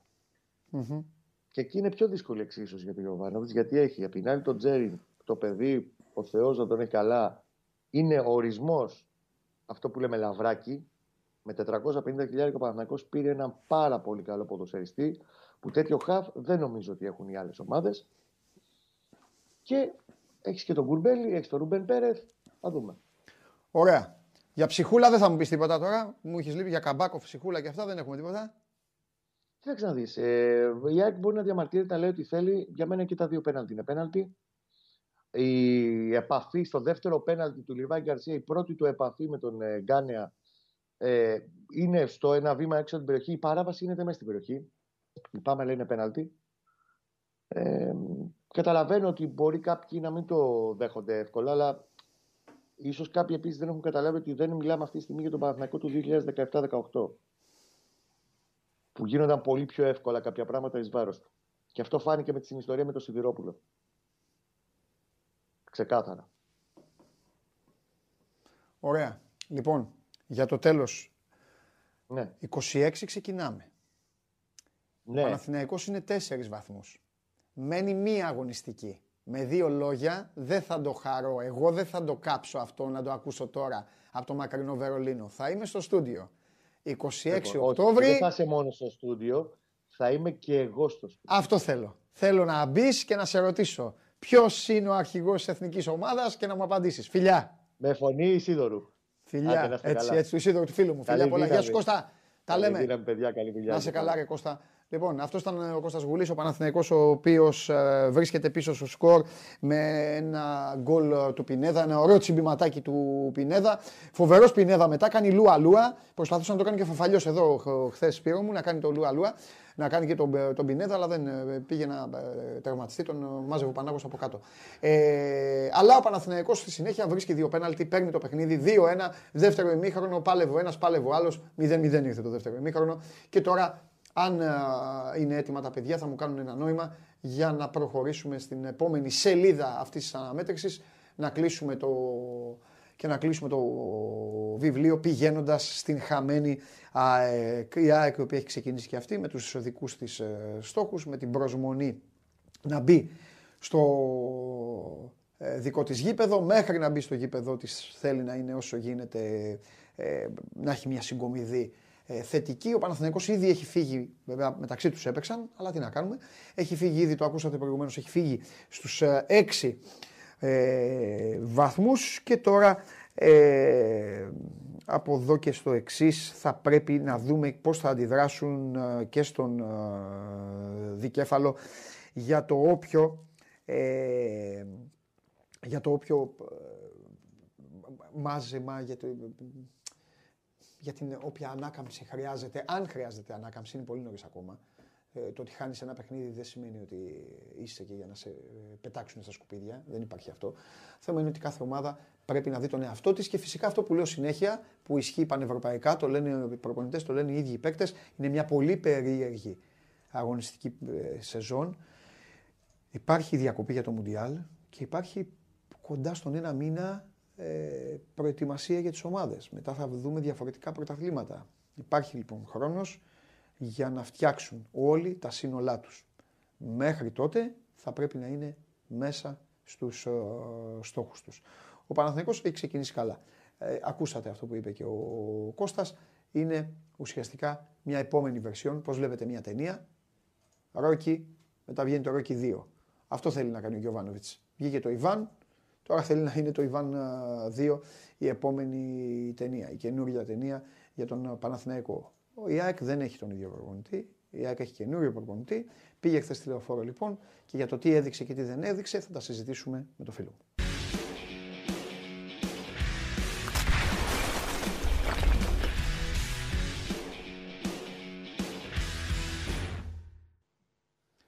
Να ο φίλος μου. Έλα, Βαγγελάρα. Τι έγινε; Καλά, Βαγγέλη μου, καλά, καλά. Λοιπόν, Βαγγέλη μου, ε, ε, το, προσπαθούσα να το, κλέψω το, να το κλέψω το παιχνίδι. Δεν, α, α, δεν, δεν τα έχω δει κα- καλά τώρα στο μηχάνημα, καταλαβαίνεις, άλλο να βλέπω ζωντανά ή σε μια τηλεόραση. Είδα φάσεις, με ρωτάει και κόσμος για τα πέναλτι, γιατί εγώ λέω, ε, λέω περίμενα λοιπόν να πω με σένα και όχι με τον Κώστα. Ο Κώστας είπε την άποψή του ότι είναι πεντακάθαρα. Εγώ θα σου πω, θα σου πω τι είδα. Ε, Α, αν έχει συμβεί κάτι άλλο που δεν το έχω παρατηρήσει, πάω πάσο. Εγώ είδα τον παίκτη της ΑΕΚ, δεν θυμάμαι ποιος είναι, να πηδάει με τα χέρια ψηλά Αν, αν παίκτης πηδάει με τα χέρια ψηλά χωρίς λόγο και δεν του έχουν κάνει επιθετικό φάουλ, είναι πέναλτι γιατί δεν έχεις δεν έχεις λόγο να πηδάς με τα χέρια ψηλά. Και το δεύτερο, για να είμαι ειλικρινής, παιδιά, το είδα μόνο στο, μόνο στο ζωντανό. Είπα πέναλτι, είπα πέναλτι, αλλά θέλω να πω κάτι. Αν η επαφή, δεν ξέρω που έχει γίνει η αρχική επαφή, αυτό το άκουσα σήμερα από τον Κώστα. Ότι υπάρχει θέμα εντός εκτός περιοχής, πραγματικά δεν το γνώριζα. Ναι. Εγώ πάω λοιπόν στο μαρκάρισμα. Αν το μαρκάρισμα είναι σε αυτήν εδώ την περιφέρεια όλου του σώματος, είναι αυτό που καμιά φορά λέω και γελάει ο Αρναούτογλου. Κάντε μας τη χάρη, διακόψτε το ελληνικό πρωτάθλημα. Γελάει όλη η Αγγλία μαζί σας. Παρακαλώ πολύ, μη, μη, δεν θέλω να βλέπω ελληνικό ποδόσφαιρο. Αν ο Λιβάη Γκαρσία, αν έχει ο παίκτης του Παναθηναϊκού, ποιος ήταν, Ευαγγέλη, και, ε, ο Αϊτόρ; Νομίζω ο Αϊτόρ, ναι. Ο Αϊτόρ. Αν ο Αϊτόρ έχει περάσει την μπάλα και ο Λιβάη Γκαρσία πηγαίνει πίσω από τον Αϊτόρ Καμία σχέση. Δεν παίζει καθόλου την μπάλα και τον πετάει κάτω από πίσω είναι καθαρό πέναλτι. Στο ζωντανό, όπως το είδα, λέω: Όχι, κι άλλο πέναλτι. Αυτό είπα. Μετά δεν μπόρεσα να δω replay επαφής και για να είμαι και, και, για να είμαι και δίκαιος, Μας πήγαν οι Τσέχοι εκείνη την ώρα στους 5-6 πόντους. Φώναζε ο Καβαλιεράτος, άσε ναι. μας με το ποδόσφαιρο, θα χάσουμε το ματς. Πέταξα τον υπολογιστή, έχουν γίνει και όργια χθες το... εδώ. Οπότε αφήνω και σένα να πεις τη δική σου γνώμη λοιπόν και τον κόσμο που το έχετε δει καλύτερα. Και πάω πάσο. Ε, Καταρχάς, νομίζω ότι είναι ο Γκάνεα στη φάση τη δεύτερη. Ε, αν δεν κάνω κάποιο λάθος. Οκ, ο Γκάνεα, ο Γκάνεα, ο Γκάνεα. Λοιπόν. Ναι, έχεις δίκιο. Πάμε τώρα τις φάσεις. Ε, ναι. Το πρώτο, το πρώτο πέναλτι. Ε, ξεκινάμε από το ότι είναι out και δεν είναι corner. Ε, ο, ο Αραούχο χτυπάει την μπάλα, τη διώχνει, χτυπάει σε πέδι στον μπέκ του Παναθηναϊκού και φεύγει η μπάλα έξω. Άρα είναι out. Δίνεται corner. Προχωράμε. Εκτελείται το corner, πράγματι. Out την μπάλα. Η μπάλα έχει πάει out. Λέει ότι δεν δόθηκε corner ενώ ήταν out. Αυτό λέω. Ήταν η μπάλα δηλαδή ήταν out και δεν ήταν corner. Εντάξει, αυτό δεν, ναι, ποτέ δεν το πήγα χαμπάρι. Εντάξει, ναι. Για, ναι, ναι, για πες. Αυτή αυτή. Εκτελείται το corner. Πράγματι ο Χατζησαφή έχει τα χέρια του ψηλά, αλλά τα έχει τα χέρια του ψηλά από τη στιγμή της επαφής και μετά. Ο αντίπαλος, εγώ δεν θα κρίνω πόσο τον σπρώχνει. Οπότε λες, εσύ λες ότι έχουν κάνει επιθετικό φαούλ. Είναι επιθετικό φαούλ παντελή, γιατί καταρχάς έχει τα, τα χέρια του στην πλάτη του αντιπάλου. Απαγορεύεται αυτό. Okay. Δεν επιτρέπεται το πράγμα.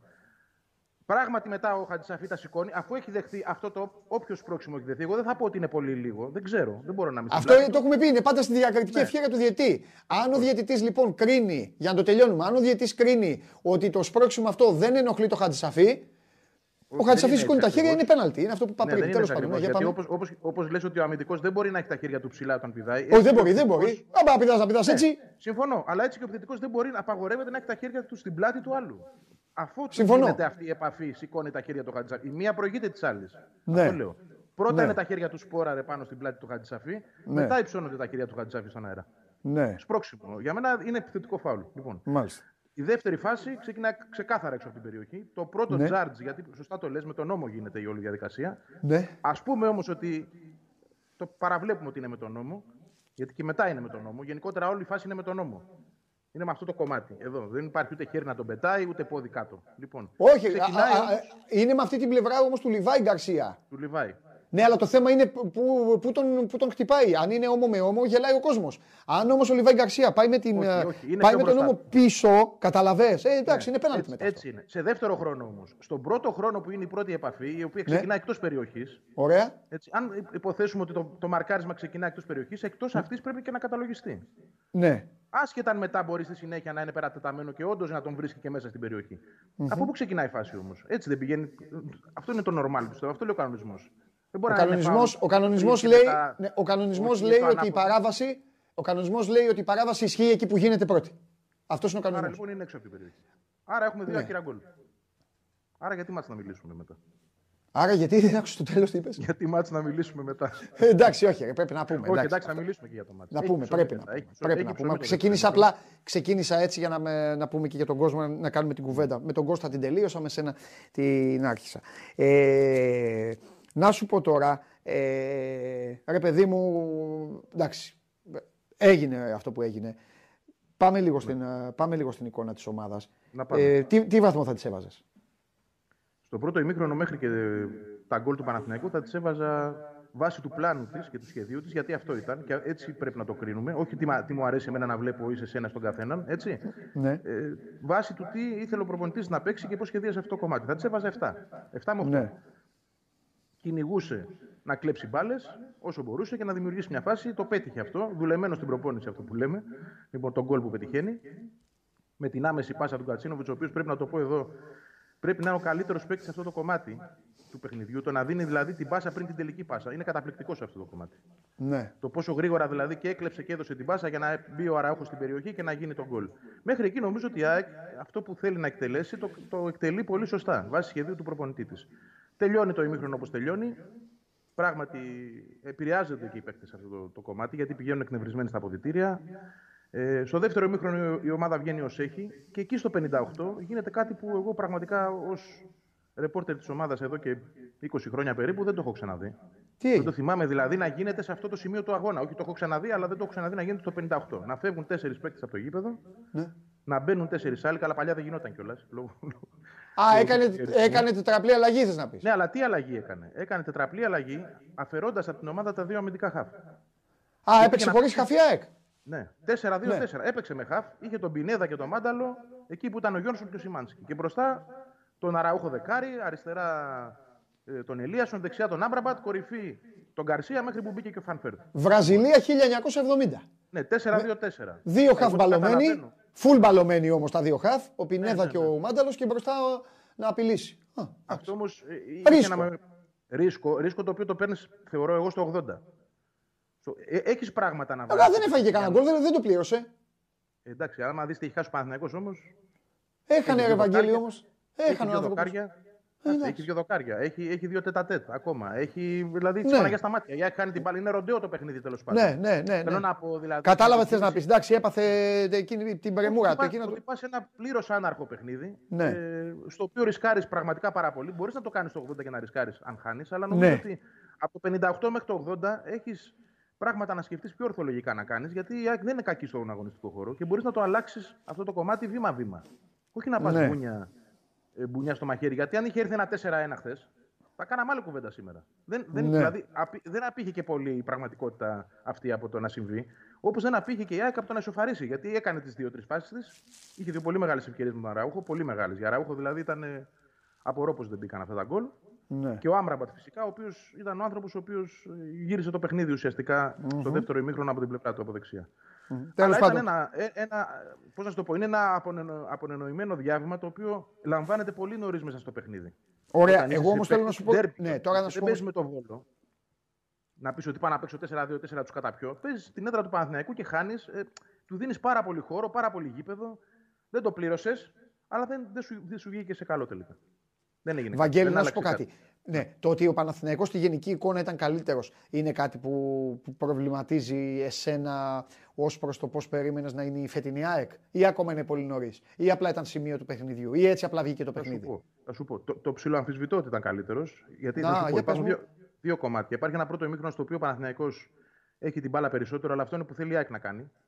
Να του αφήσει την μπάλα για να προσπαθήσει λοιπόν. να του κλέψει ναι, και να, να βγει στη, στη γρήγορη ε, κόντρα επίθεση, όπως το έκανε στον γκολ. Υπάρχει ένα δεύτερο ημίχρονο που είναι ένα παιχνίδι το οποίο εγώ το κρίνω ροντέο. Ε, δεν υπάρχει εδώ καλύτερος χειρότερος. Ε, αφήνει με τον τρόπο του, μάλλον επιλέγει με τον τρόπο αυτό ο Αλμέιδα να ανοίξει το παιχνίδι πάρα πολύ. Ε, ναι, εκεί ο Παναθηναϊκός έχει περισσότερες κλασικές ευκαιρίες. Αλλά είναι η επιλογή της ΑΕΚ αυτή.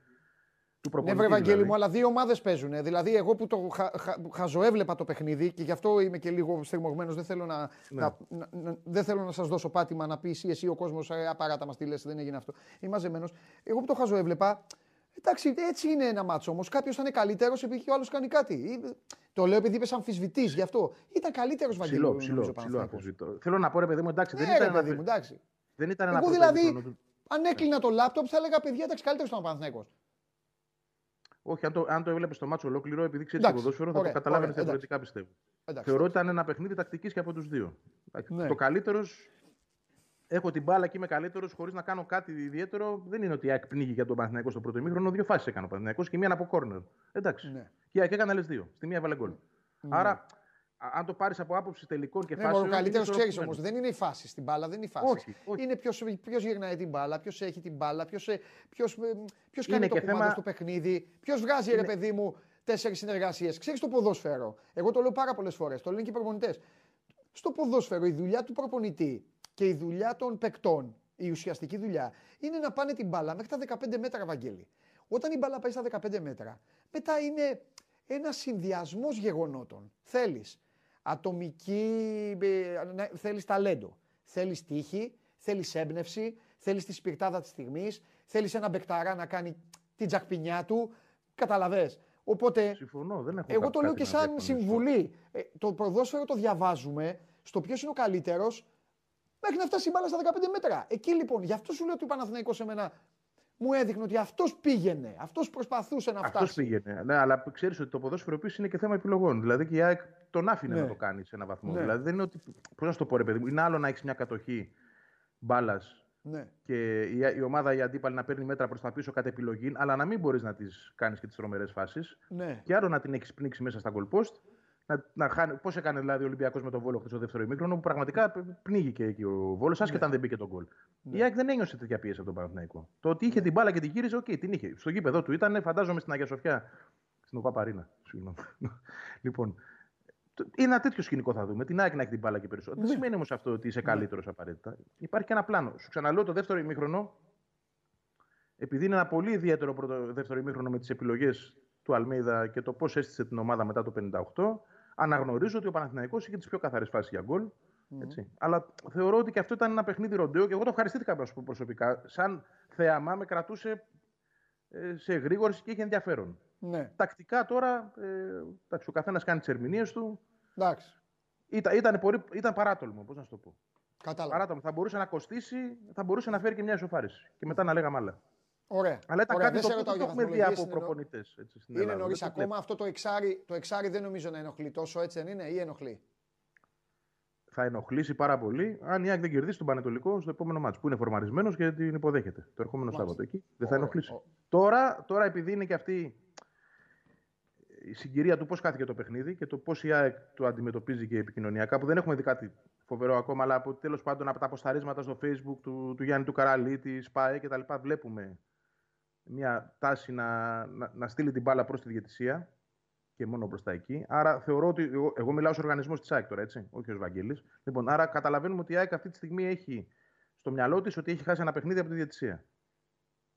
Ε, και αφήνει το άλλο με τον Βόλο που ήταν η μεγάλη γκέλα. Α, αν όμως με τον Πανετολικό. Ε, Εντάξει, όμως δεν πρέπει να στέκεσαι τώρα εκεί. Δηλαδή, εγώ καταλαβαίνω, αλλά ξέρεις. Πάει, πέρασε τώρα. Δεν ξέρω πώς θα. Ναι, ναι. Πώς θα κατάλαβες πώς το λέω. Παρασκηνιακά πώς Εννοείται. θα το δουλέψουν, αλλά τώρα η ομάδα δεν πρέπει να σταθεί σε αυτό. Εννοείται. Εννοείται. Μαζί σου. Έτσι Μαζί κάνουν σου. τα Είναι, ε, τρένα.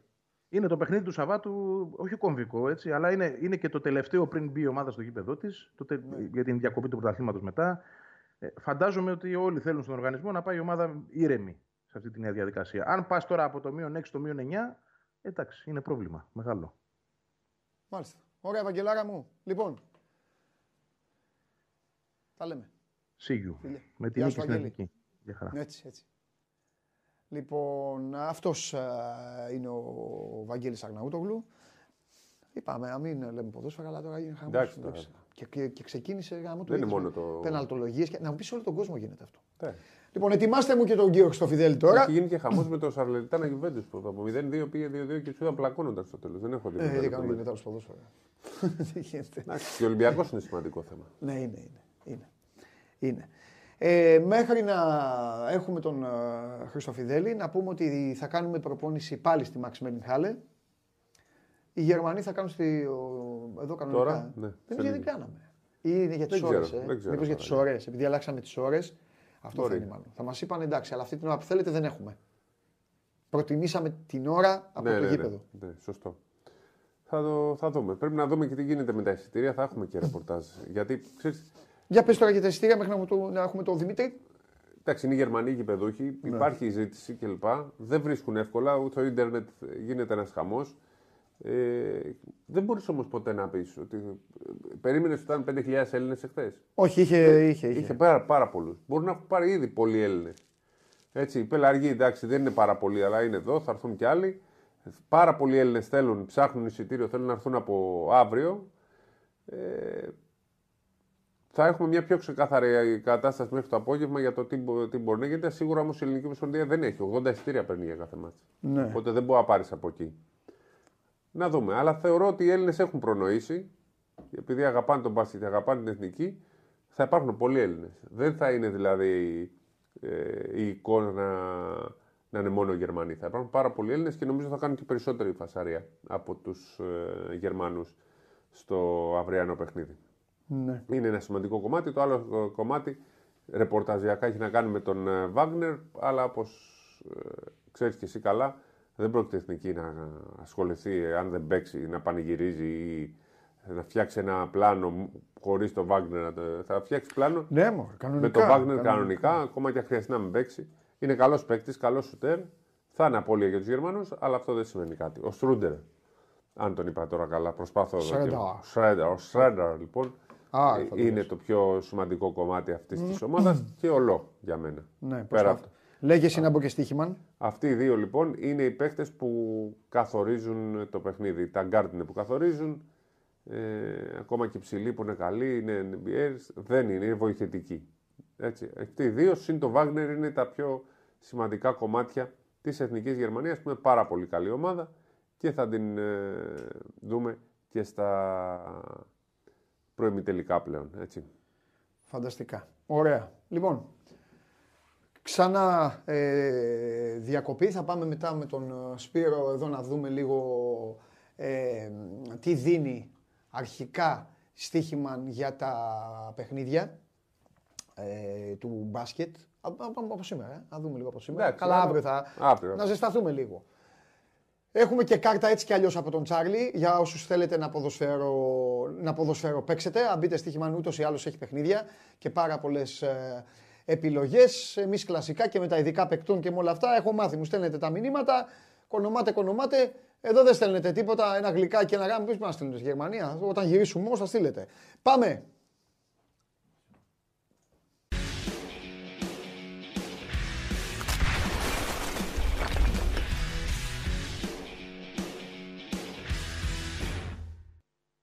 Βρε καλώς τον Καλή εβδομάδα. Καλή εβδομάδα, Δημήτρη μου. Δημήτρη μου, τι έγινε; Τι γίνεται; Καλά, εσύ; Θα σε, θα σε ξεκινήσω με κάτι, με κάτι, θα σε ρωτήσω χήμα ευθέως. Γιατί είμαστε εδώ στη Γερμανία και δεν ξέρουμε ό,τι φτάνει, αν είναι ράδιο Αρβίλα ή αν οτιδήποτε. Υπάρχει θέμα κορμπερά στον Ολυμπιακό. Ή υπάρχει στιγμή... αμφισβήτηση για τον προπονητή; Ε, αυτή τη στιγμή δεν μπορώ να πω ότι υπάρχει θέμα. Επίσημα, ναι. τουλάχιστον ή έστω και ανεπίσημα σε αυτά που φτάνουν σε εμάς. Ε, Πόσο καιρό είναι αυτός ο άνθρωπος στον Ολυμπιακό; Και θα έλεγα, και θα έλεγα ότι είναι και. Ε, με πρόλαβες τώρα. Ναι. Θα έλεγα ότι είναι και άδικο για τον Κορμπεράν. Μα δεν έχουν δηλαδή, παίξει όλες τις μεταγραφές ακόμα. Ο Ισπανός. Ε, εντάξει, ας το πιάσουμε λίγο από την αρχή. Ναι, αυτό, ναι, ναι, για πες. Μου το έθιξες. Ε, να το συζητήσω. Ναι. Ε, είναι 40 μέρες. 1,5 μήνα δεν είναι ακόμα ο άνθρωπος εδώ στον Ολυμπιακό. Έχει, παίζει κάθε τρεις μέρες ε, παιχνίδι. Ουσιαστικά δηλαδή ε, τι προπονήσεις να κάνει, τι προετοιμασία να κάνει. Ε, να δούμε ε, τι παρέλαβε.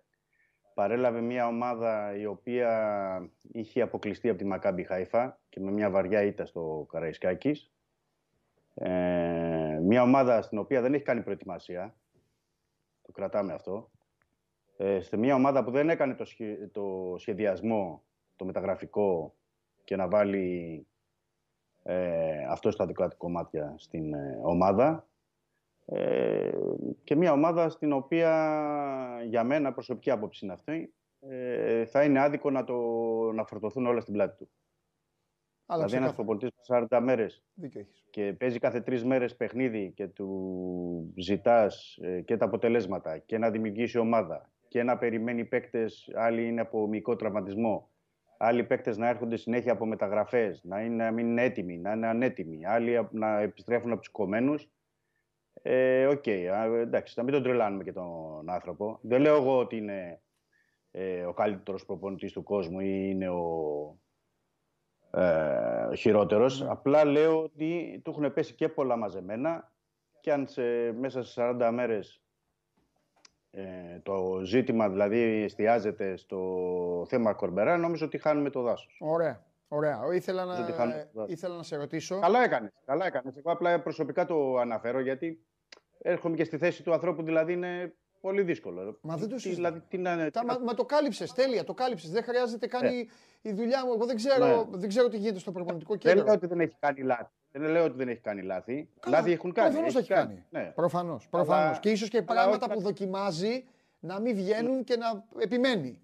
Αλλά ναι. Έτσι κάνουν οι προπονητές. Έτσι κάνουν. Κοίταξε με. Δηλαδή, και ο Μαρτίν τα ναι. έκανε και φαινόταν ότι ήταν προβληματικά και απλά έπαιρνε αποτέλεσμα. Λοιπόν, τώρα αν ο Κορμπεράν δεν είναι, δεν έχει, ε, δεν είναι μπαστόν, εντάξει, τι να κάνουμε τώρα, δεν είναι άλλο. Ε, δεν του έχουν κάτσει και τα αποτελέσματα. Δηλαδή, ναι. στο χθεσινό παιχνίδι, ε, δεν λέω ότι και ο Ολυμπιακός ε, έθελξε με την ε, απόδοσή του. Απλά στο χθεσινό παιχνίδι ε, θα μπορούσε να, να έχει πάρει και μια ανάσα ο Καρμπερά, να το πω απλά. Δηλαδή να έχει κερδίσει ο Ολυμπιακός ένα από τα δύο δοκάρια. Ο Μαρτίνς. Εγώ, εγώ, ναι. εγώ το βλέπα το μάτς και ξέρεις τι έλεγα. Έλεγα παιδιά, ο Μαρτίνς σε αυτά τα μάτς τα έπαιρνε, τα γύρναγε και στο 93 τα κέρδιζε με μια κεφαλιά του ναι. Χασάν. Έτσι δεν είναι. Είχε, ή κάτι είχε και το άστρο. Είχε το άστρο ναι. Ή το, ναι. αυτό το σουτ, το πολύ καλό σουτ που έκανε ο Βαλμπουένα και πέρασε δίπλα από το δοκάρι, επί Μαρτίνς έμπαινε μέσα. Αλλά τώρα ναι. αυτή δεν είναι κουβέντα να ναι. κάνουμε. Πάμε στο άλλο. Σωστό. Ο Ολυμπιακός εξέδωσε ανακοίνωση. Ναι, δεν, το, δεν ρωτάω, την έχουμε διαβάσει. Για την... Ναι, ναι, ναι. ναι Μπορείς να μας πεις εσύ όμως όλο το παρασκήνιο της uh, ανακοίνωσης και τι τελικά ήταν αυτό που, που ενόχλησε πάρα πολύ; Ναι, να πούμε ότι καταρχάς δεν κάνανε δηλώσεις εχθές ούτε ο Κορμπεράν ούτε οι ποδοσφαιριστές. Ω τι, αυτό ήταν εντολή διοίκησης; Ω αντίδραση; Ω διαμαρτυρία; Ε, από το, από... Ναι, δεν μπορούν να το κάνουν από μόνοι τους. Ο Κορμπεράν και οι παίκτες ήταν μια θέση άνωθεν η οποία εξέφραζε και με αυτόν τον τρόπο προφανώς από τον Ολυμπιακό την δυσαρέσκεια και όσο αυτά συμβαίνουν ε, σε αυτές τις πρώτες αγωνιστικές στο, στο πρωτάθλημα με τον ε, Ολυμπιακό και τους Έλληνες διαιτητές. Ε, σε, σε, στο ποδόσφαιρο, Παντελή, ξέρεις πολύ καλά ε, και εσύ ότι μια διαιτησία φαίνεται καθαρά και όχι μόνο από αν θα σου δώσει ένα πέναλτι ή δεν θα στο δώσει, αλλά γενικότερη παρουσία. Ε, εχθές αυτό που μπορούμε να πούμε για την ε, διαιτησία του Φωτιά, μια που με ρώτησες, είναι ότι ε, έχει κάνει πολλά λάθη στον ε, πειθαρχικό έλεγχο, δηλαδή με τις ε, κάρτες. Έχει ο Ολυμπιακός εχθές 70-30 είναι η κατοχή της μπάλας, 18-4 τελικές. Παίζει στο μισό γήπεδο τον Βόλο και έχει δεχτεί ο Ολυμπιακός, οι παίκτες του, δηλαδή τέσσερις κίτρινες κάρτες και ο Βόλος έχει βγάλει μόνο με μια κίτρινη κάρτα όλο το παιχνίδι. Ενώ υπάρχουν που μπορώ να σου απαριθμίσω γιατί μόνο από τις σημειώσεις μου που έχω κρατήσει. Ε, φάουλ ε, από πίσω όπως του Μπαριέντο στον ε, Μπα στο 39-40 πότε ήταν ε, φάουλ πάνω στον Βαλμποενά, δύο συνεχόμενα από τον Μπέλετιτς, ε, από τον Παπασταθόπουλο στο τέλος από τον Φερνάντες. Δηλαδή, ο Κλέιμαν με τις καθυστερήσεις από το πρώτο ημίχρονο έβγαλε το μάτς χωρίς κίτρινη ε, κάρτα. Ε, υπήρχαν πολλά στη διαιτησία του, του Φωτιά. Ο Ολυμπιακός φωνάζει και για πέναλτι στην περίπτωση του Ρέαψουκ στο 95 και που έχει το δοκάριο Ντελαφοέντε. Γιατί αν δεις και στη φάση έχουν σταματήσει όλοι και οι παίκτες του Βόλου και οι παίκτες του Ολυμπιακού και είναι μόνο στο Ντελαφουέντε και χάνει αυτό το απίστευτο εκεί με το δοκάρι από κοντά που κάνει το πλασέ. Ε, όλο αυτό δημιούργησε έναν εκνευρισμό στον ε, Ολυμπιακό και όλο αυτό με την ε, διαιτησία δεν θέλει Έλληνες ε, διαιτητές γιατί βλέπει ο Ολυμπιακός ότι δεν, ε, δεν μπορεί να προχωρήσει έτσι το, το πράγμα έτσι όπως το κρίνει ο Ολυμπιακός. Έτσι, επαναλαμβάνω, όπως βγαίνει από το ε, ρεπορτάζ. Δηλαδή, ο Ολυμπιακός θεωρεί, να το πω έτσι ανεπίσημα, ότι οι διαιτές που τον σφυρίζουν ε, μπαίνουν στο παιχνίδι με μια ψυχολογία και με μια διάθεση ώστε να μην του δώσουν κάτι. Το σκέφτονται διπλά και τριπλά αν είναι για ένα φάουλ, αν είναι για ένα πέναλτι, αν είναι για κάποια ε, φάση αμφισβητούμενη. Μην του δώσουν παραπάνω, μην ε, θεωρηθεί ότι ευνοείται ο Ολυμπιακός ή οτιδήποτε. Δηλαδή μπαίνουν με μια διάθεση. Αυτό, αυτό καταλαβαίνω από το ρεπορτάζ και αυτό ε, μας προκύπτει. Δηλαδή και με όλη αυτή τη διάθεση ε, βλέπουν ότι δεν, ε, δεν γίνεται να προχωρήσει έτσι. Πέρα από τα δικά Και τώρα ο Ολυμπιακός ζητάει ξένους διαιτέ σε όλα τα παιχνίδια; Ναι, ζητάει ε, ξένους διαιτέ. Αν το κάνει αυτό άλλη μια ομάδα, δύο ε, τελείωσε. Αυτή η ελληνική διαιτησία θα τελειώσει. Θα τελειώσει. Καλά, έτσι κι αλλιώς εγώ βέβαια για του Έλληνε διαιτέ έχω μια άποψη. Αλλά ναι, πρέπει ο Ολυμπιακός αυτή είναι η θέση του και αυτό. Το Ολυμπιακό είναι επίσημα αυτή η θέση του και αυτό ζητάει. Τώρα ναι. κατά πόσο μπορεί να γίνει, αν με ρωτάς, ή κατά πόσο θα το αποδεχτεί η ΕΠΟ ή ναι. θα γίνει κάτι άλλο, δεν μπορώ να το ξέρω ναι. αυτή τη στιγμή. Απλά ε, επαναλαμβάνω ότι αυτή είναι η περιουραίουσα ατμόσφαιρα ε, στον Ολυμπιακό. Και ο λόγος, ο λόγος, επαναλαμβάνω, δεν είναι μόνο για ένα πέναλτι, για μια κάρτα ή οτιδήποτε. Είναι γενικότερα ο τρόπος που ε, μπαίνουν διαιτέ και αντιμετωπίζουν ε, ε, τον Ολυμπιακό. Ωραία. Επαναλαμβάνω, αυτό προκύπτει από το ρεπορτάζ, δεν είναι προσωπική άποψη. Δεν όλα αυτά. Τίποτα ιδιαίτερο. Όλα ναι. αυτά είναι, αναφέρεται το δικαίωμα της ε, διοίκησης του Ολυμπιακού και του οργανισμού Ολυμπιακού να τα πιστεύει, να τα στηρίζει, να τα απαιτεί και να, να κάνει τη δική του πολιτική. Κάθε ομάδα έχει δικαίωμα, δεν πάει το στερήσει κανείς. Πέρα από αυτά όμως, θέλω να σε ρωτήσω κάτι. Ποδοσφαιρικά η ομάδα στα δικά σου μάτια ήταν εντάξει απέναντι στο Βόλο; Στο δεύτερο ημίχρονο ναι, στο ναι. πρώτο όχι. Ωραία. Το πρώτο ημίχρονο το. Στο πρώτο ημίχρονο, γιατί η ομάδα ε, είχε αυτή την εικόνα; Ποιος δίνει το δικαίωμα σε μια ομάδα η οποία μόλις τώρα ξεκινάει το πρωτάθλημα, είναι πρωταθλήτρια, έχει όλα αυτά τα γαλόνια που έχει, ε, παίζει μέσα στο γήπεδό της. Ε, ακόμη κόσμος, παρότι ο κόσμος του Ολυμπιακού φέτος δεν έχει χαρεί πραγματικά καθόλου αγωνιστικά.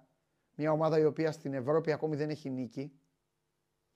Μια ομάδα η οποία παλεύει ο πηγαίνει στο γήπεδο και η μοναδική χαρά που έχουν πάρει μέχρι τώρα και έχουν ξεσαλώσει οι Ολυμπιακοί είναι η μεταγραφή του Μαρσέλο. Συμφωνούμε μέχρι εδώ; Ναι. Με ποιο δικαίωμα αυτή η ομάδα λοιπόν μπαίνει έτσι; Συνεχίζει να παρουσιάζει το βραδίκαυστο στυλ μέσα στο γήπεδό της. Ένας λόγος για τον οποίο έφυγε σωστά ο προηγούμενος προπονητής και ποδοσφαιριστές οι οποίοι θα μπορούσαν να βοηθήσουν δεν, ε, δεν παίζουν, δεν ξεκινούν. Θέλω να, θέλω, να, θέλω να πω, ο Κορμπεράν πιστεύει ακόμα σε άτομα τα οποία έβαλε στην 11 ή τους δίνει τις τελευταίες ευκαιρίες τους. Μπορείς να το ξεκαθαρίσεις αυτό, υπάρχει μέσω ρεπορτάζ, έχεις κάποια, ε, κάποια ιδέα, γιατί εγώ τα ακούω όλα αυτά που λες και για το Φωτιά και τον Καραφωτιά και τους ξένους διαιτητές και όλα τα υπόλοιπα. Αυτό είναι ένα κομμάτι. Αλλά ο Ολυμπιακός μπαίνει στο Καραϊσκάκι και αντί να του αλλάξει τα φώτα του βόλου, ο Βόλος βρίσκεται κύριος, τζέντλεμαν, βγάζει ένα ημίχρονο, λουλούδι και μετά αναγκάζει το Ολυμπιακός να τρέχει, να πιέζεται μέσα στο γήπεδό του και να πρέπει να βγάλει αποτέλεσμα. Πράγματα τα οποία δεν υπήρχαν αυτά τα προηγούμενα χρόνια. Δεν το βλέπαμε αυτό το πράγμα. Για πες. Το τελευταίο 1,5 χρόνο το βλέπαμε. Το βλέπαμε, ωραία. Το βλέπαμε πέρυσι και με τον Μαρτίνς. Δεν υπήρχε. Από πέρυσι λοιπόν είχε φανεί λέγαμε... ότι έβγαινε ο επιτάφιος στη Μεγάλη Παρασκευή. Θα βγαίνει ακόμα ναι. ο επιτάφιος στη Μεγάλη Παρασκευή; Υπάρχει λόγος; Πήρε τόσους παίκτες ο Ολυμπιακός. Επίσης κάτι άλλο, ναι. μην το ξεχάσω. Κάποιος πρέπει να πει στον Μπάουλερ, ο οποίος το παιδί δείχνει ότι έχει στοιχεία, ότι από τις ακαδημίες κιόλας οι προπονητές σε διώχνουν. Αν πάρεις τη γραμμή του out και δεν σπάσεις την μπάλα στο πέναλτι, είναι άγραφος νόμος του ποδοσφαίρου. Οι προπονητές σου τις βρέχουν. Ο Μπάουλερ έκανε μια συγκλονιστική κίνηση και θέλει να πλασάρει με το αριστερό Δημήτρη στο εξωτερικό. Ναι. Εκεί μπορεί να το κάνεις ναι. αν δεν υπάρχει άλλος παίκτης. Ναι, ή μπορεί να το κάνεις άμα είσαι ο Τιερή Ανρή ή ο Μέση. Με δεξί ναι, εξωτερικό. Όταν Τέλος υπάρχουν Άστα αυτά. Για πάμε. Παίκτες του Ολυμπιακού πρέπει να την γυρίσεις την μπάλα. Στο πέναλτι, στην μπάσα. Για πες μου τώρα γιατί σε έπνιξα λίγο με, τη, με το. Λοιπόν, γιατί έβαλες πολλά θέματα μαζί. Ναι, μπράβο, έλα, εντάξει. Πάρε φόρα και θα σε αφήσω μετά. Το ένα, το ένα είναι ότι έδωσε δικαίωμα, δικαιώματα Ολυμπιακός. Ναι. Στο πρώτο ημίχρονο εννοώ πάντα, έτσι, να τα πάρουμε χρονικά. Το δεύτερο είναι ότι έτσι πως τα καταφέρνει ο Ολυμπιακός στη μοναδική επίθεση ή σοβαρή απειλή του αντιπάλου να δέχεται συνεχώς γκολ. Ε, μια ομάδα που θέλει να πάρει αποτέλεσμα δεν μπορεί να προχωράει συνεχώς δεχόμενη γκολ σε κάθε παιχνίδι. Και πόσο μάλλον όταν δέχεται από ομάδες ε, του επίπεδου που έχει παίξει μέχρι τώρα ο Ολυμπιακός. Έτσι. Γιατί και στην Ευρώπη και στην, ε, στην Ελλάδα δεν έχει παίξει με κανένα μεγαθήριο ο Ολυμπιακός για να πεις ότι OK, okay, δέχεται γκολ κάθε, σε κάθε παιχνίδι ή ε, συμβαίνουν αυτά που συμβαίνουν ε, ανασταλτικά. Ε, έδωσε δικαίωμα ο Ολυμπιακός. Δεν μπήκε όπως έπρεπε να μπει. Δεν υπήρχε ε, το πάθος, δεν υπήρχε η πίεση, ο τσαμπουκάς, όπως θες μπορεί να το πεις. Ε, στο πρώτο ημίχρονο κάτι που υπήρχε στην πίεση, στη θέληση, στο πάθος στο δεύτερο ημίχρονο. Άρα ε, σε αυτό το κομμάτι δεν μπορούμε να τα ρίχνουμε και όλα στην ε, φυσική κατάσταση, επειδή ε, λέμε ότι ο Ολυμπιακός πέφτει συνήθως μετά το 70 λεπτό ή να, τα λέμε, να λέμε ότι συμβαίνουν άλλα πράγματα. Θα πρέπει και οι ποδοσφαιριστές ε, κατ' εμέ, να αναλάβουν το μερίδιο της ευθύνης που τους αναλογεί. Δημήτρη, να σε ρωτήσω κάτι. Τον γκολ του Βόλου, τον γκολ του Βόλου, τον γκολ του Βόλου το έχεις καλά. Το έχεις καλά. Το γκολ του Βόλου, βέβαια. Σηκώθηκε η Mercedes Benz Arena όρθια. Με και το, το ωραίο του Παπασταθόπουλο και αυτά σηκώθηκαν όρθιοι όλοι όσοι έβλεπαν. Τι είχε ρεσπίρει την ώρα Ιταλία-Σερβία. Σταμάτησε το Ιταλία-Σερβία. Τι είναι αυτό; Κατάλαβα. Αυτό τι, Κατάλαβα. τι, αυτό, αυτό, τι, τι, τι, τι, ήταν αυτό που κάνει; Τι είναι αυτό; Ευ, ωραία, ψουκ, εύκολη πάσα στο κέντρο τη χάνει. Ναι. Εύκολη. Πανεύκολη. Δηλαδή δεν υπάρχει αυτό. Δέχεται του μετά την τρίμπλα που δέχεται από τον Φερνάντες. Οκ, okay, μπορεί να την δεχτεί κάποιος παίκτης. Και είναι δυνατόν ο Ζέγκοβιτς να κάνει τα κουνάκι μέσα στην περιοχή με τους δύο κεντρικούς αμυντικούς Ολυμπιακού. OK. Okay. Και λέω ότι πέρα από αυτό, γιατί είναι όμορφο το γκολ, δηλαδή σε δημιουργία εκτέλεση από τον Βόλο, μια χαρά γκολ είναι. Ε, ότι ο Ολυμπιακός δεν γίνεται να, να προχωράει έτσι με, με ενδεχομένως τέτοια τέρματα. Ε, δεν ξέρω, αυτό πρέπει να το διορθώσει άμεσα ο Κορμπεράν. Παιδί θέμα... ο Κορμπεράν, που εγώ ξέρεις, έχω πει ο άνθρωπος υπομονή, κάντε. Ο Κορμπεράν, ναι. γιατί τώρα τους αλλάζει όλους από αντίδραση; Επειδή έμαθε ότι ο Μαρτίνς ο Μαρτίνς είχε 14 που οι 8 ήταν συγκαμμένοι και έπρεπε να παίζουν. Τώρα ο Κορμπεράν είπε: Εγώ θα το αλλάξω και θα, βάλω, θα κάνω 26, θα βάζω να παίζουν όλοι. Τι, τι ρολόι παίζουν, τι κάνει. Όχι, γιατί πιστεύει, πιστεύει ο Κορμπεράν ναι. ότι κάποιοι παίκτες ναι. Που ήρθαν από μεταγραφές είναι ανέτοιμοι για να παίζουν όλο το 90 λεπτό. Δηλαδή ο Μπιέλ χθες ο Μπιέλ δεν μπορούσε να παίξει το πρώτο ημίχρονο. Ο Μπιέλ θα, θα αλλάζει το παιχνίδι του Ολυμπιακού. Μπορούσε, να, μπορούσε να παίξει. Ε; Μπορούσε να παίξει. Για να πούμε, γιατί ο Ρέτσος, προηγουμένως... ο Ρέτσος δεν είναι για βασικό στο κέντρο της άμυνας. Ο Μανολάς γιατί δεν έπαιξε. Είναι. Ο Ρέτσος γιατί δεν είναι, έπαιξε. Για Είναι για βασικός. Ο Ρέτσος. Απλά ήθελα να το κρατήσει... είχε πρόβλημα. Γιατί δηλαδή το παιχνίδι ξεκίνησε με Μπάπα Πασταθόπουλο, μπορείς να μας πεις; Πρέπει να πω ένα-ένα γιατί μου βάζεις όλα τα ονόματα. και δεν έχεις δίκιο, ρε Δημήτρη, έχεις δίκιο. Πάμε. Προλάβε να κάνω και το έκανα το σπίτι σου. Το Πάμε, πάμε, πάμε. Μια που είπες ο Σισε, ε, έχει κάνει σωρία λαθών στο μάτς με την ΝΑΝ. Δηλαδή από πάσες, από πράγματα και ήθελε να τον κρατήσει, πιστεύω κιόλας εν ώψη του αγώνα με την ε, Φράιμπου για να το χρησιμοποιήσει. Ναι. Αλλά σε αυτό που, για να πούμε δύο πράγματα για τον Κορμπεράν, γιατί είπαμε προηγουμένως ότι είναι άδικο να του φορτωθούν όλα. Ναι. Απ' την άλλη, ναι. Πρέπει να καταλάβουμε ότι ο Ολυμπιακός δεν είναι για πειραματισμούς. Έτσι. Ναι. Ο Ολυμπιακός είναι για να, αυτή την περίοδο και σε αυτή τη φάση που βρίσκεται είναι για να παίρνει αποτέλεσμα. Ναι είτε αρέσει είτε δεν αρέσει για να δούμε το καλό θέαμα κτλ.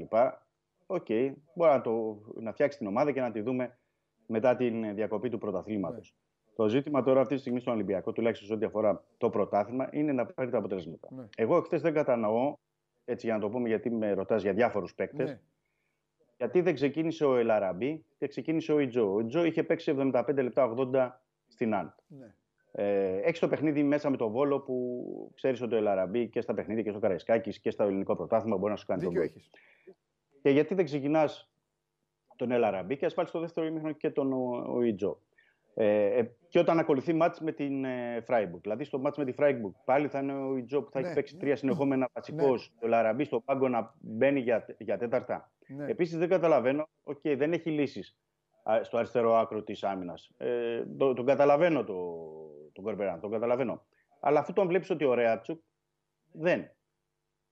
Ωραία, χρησιμοποιήσε τον Άβυλα. Εκεί θα δοθεί η λύση, έχει τελειώσει. Εκείνη η μόνη θέση η ε, οποία. Όχι, εγώ, λέω, εγώ λέω για το χθεσινό μάτι. Καλά κάνεις. Και να πω και κάτι. Τον γιατί... Είπα... Ρέατσουκ ναι. από το μάτι με την Αν. Τον βλέπεις κασμένο. Ναι. Ωραία. Χρησιμοποίησε τον Άβυλα αριστερά ή βάλε το Ρέτσο ή κάνε μια αλχημία έστω. Παίξει κάπως διαφορετικά. Ε, να μην χρησιμοποιηθεί. Ναι. Δηλαδή βλέπουμε ότι και, και παίκτες. Ο Κούτρι που είναι. είναι σε καλή. Τώρα μου ήρθε αυτό, συγγνώμη κιόλας. Το, το Ρέντι. Α, είναι ακόμα στην ομάδα. Εντάξει. Και να πω κάτι, ότι ο Μπά είναι καλός. Επειδή είπα χθες, ε, επειδή ρώτησα και λέω γιατί ξεκινάει με Μπάπα Σταθόπουλο, δεν θέλω να παρεξηγηθώ ναι. ότι το ρώτησα ότι τι, τι, τι βάζει. Ο Μπά είναι, ο Μπά είναι καλός στα παιχνίδια ναι, που έχει χρησιμοποιηθεί. Στεκόμαι, και έχει περάσει δύσκολα ο Μπά. Ο Μπά έχει περάσει δύσκολα ναι. με τον Μαρτίνς. Ναι, δεν, το, δεν διαφωνώ. Απλά λέω, έχει κάνει και αυτός τι χαζομάρκε του, αλλά έχει περάσει δύσκολα. Ναι.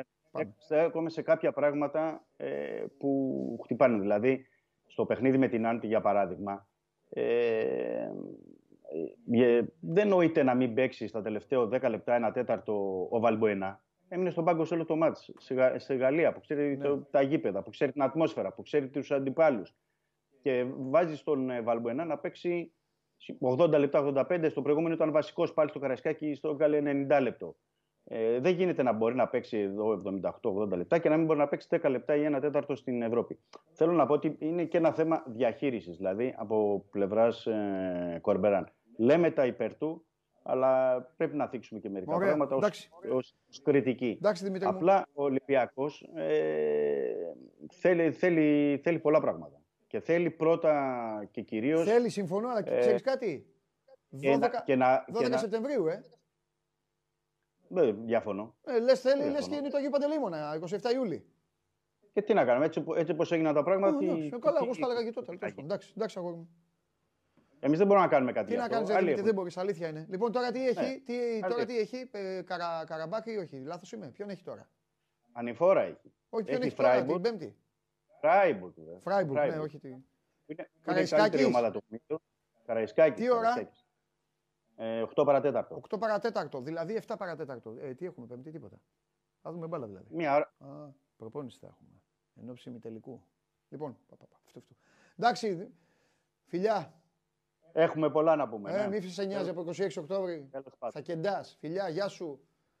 Α, η Τζο, η Τζο, πώς τον λέγανε, πώς τον λένε. Φιλιά, Χουάνκ, η Τζο Χουάνκ. Τι φταίει ο Χρυσόφιδέλης. Ε, με το Χρυσόφιδέλη μιλάω, με ποιον να μιλάω. Λέει, μα εγώ τα έλεγα, του λες από 27, λες και κάνει τις μεταγραφές ο άνθρωπος. Ναι, αλλά του τα έλεγα τότε και όχι. Τα έχω μάρτυρες, ναι, έχω μάρτυρες, έχω μάρτυρες, φίλε. Έχω μάρτυρες. Περιμένετε, ε, καλή γήπε. Θα δείτε. Θα ναι. δείτε. Και το άλλο. Τότε φταίει Δημήτρη. Α, ρώτα τον κόσμο. Λοιπόν, την κάρτα του κυρίου Τσάρλι. Για να μην το ξεχάσω. Μπείτε στοίχημαν. Μπείτε στοίχημαν. Και μετά ετοιμάσου Νίκο Χρήστο, Χρήστο Νίκο, ετοιμάσου να μας δώσεις και την κάρτα τη θεϊκή. Λοιπόν, την κάρτα του Τσάρλι εδώ για να μπούμε. Κυρίες και κύριοι, μπείτε στο στοίχημα, πληκτρολογήστε στοίχημα.gr, κάντε την εγγραφή σας ή βάλτε τους κωδικούς σας ώστε είστε εγγεγραμμένοι και παίξτε ότι ο Ζωζέ Μουρίνιο θα περάσει από την Έμπολη και η Οσασούνα θα φύγει από την Παμπλώνα, θα πάει να παίξει στην Αλμερία και δεν θα χάσει.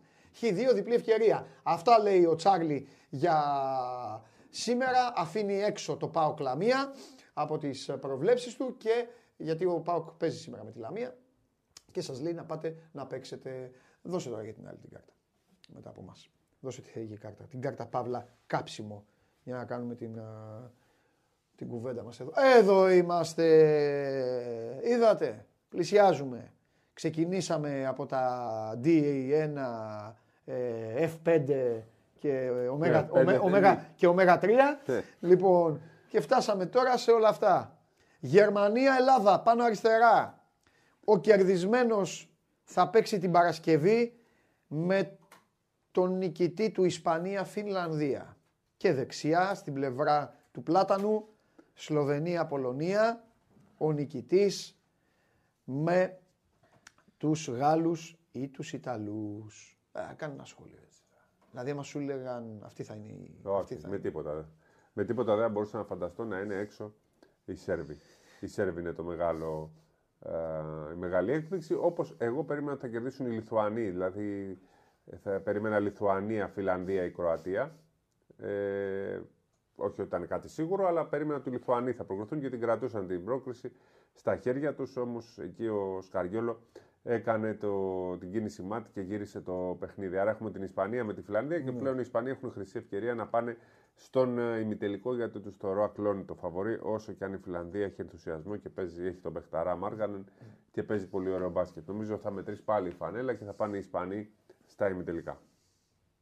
Ωραία. Σε αυτό το σημείο διακόπτουμε την ροή εδώ στο στούντιο του 24 στο Βερολίνο και φεύγουμε και πηγαίνουμε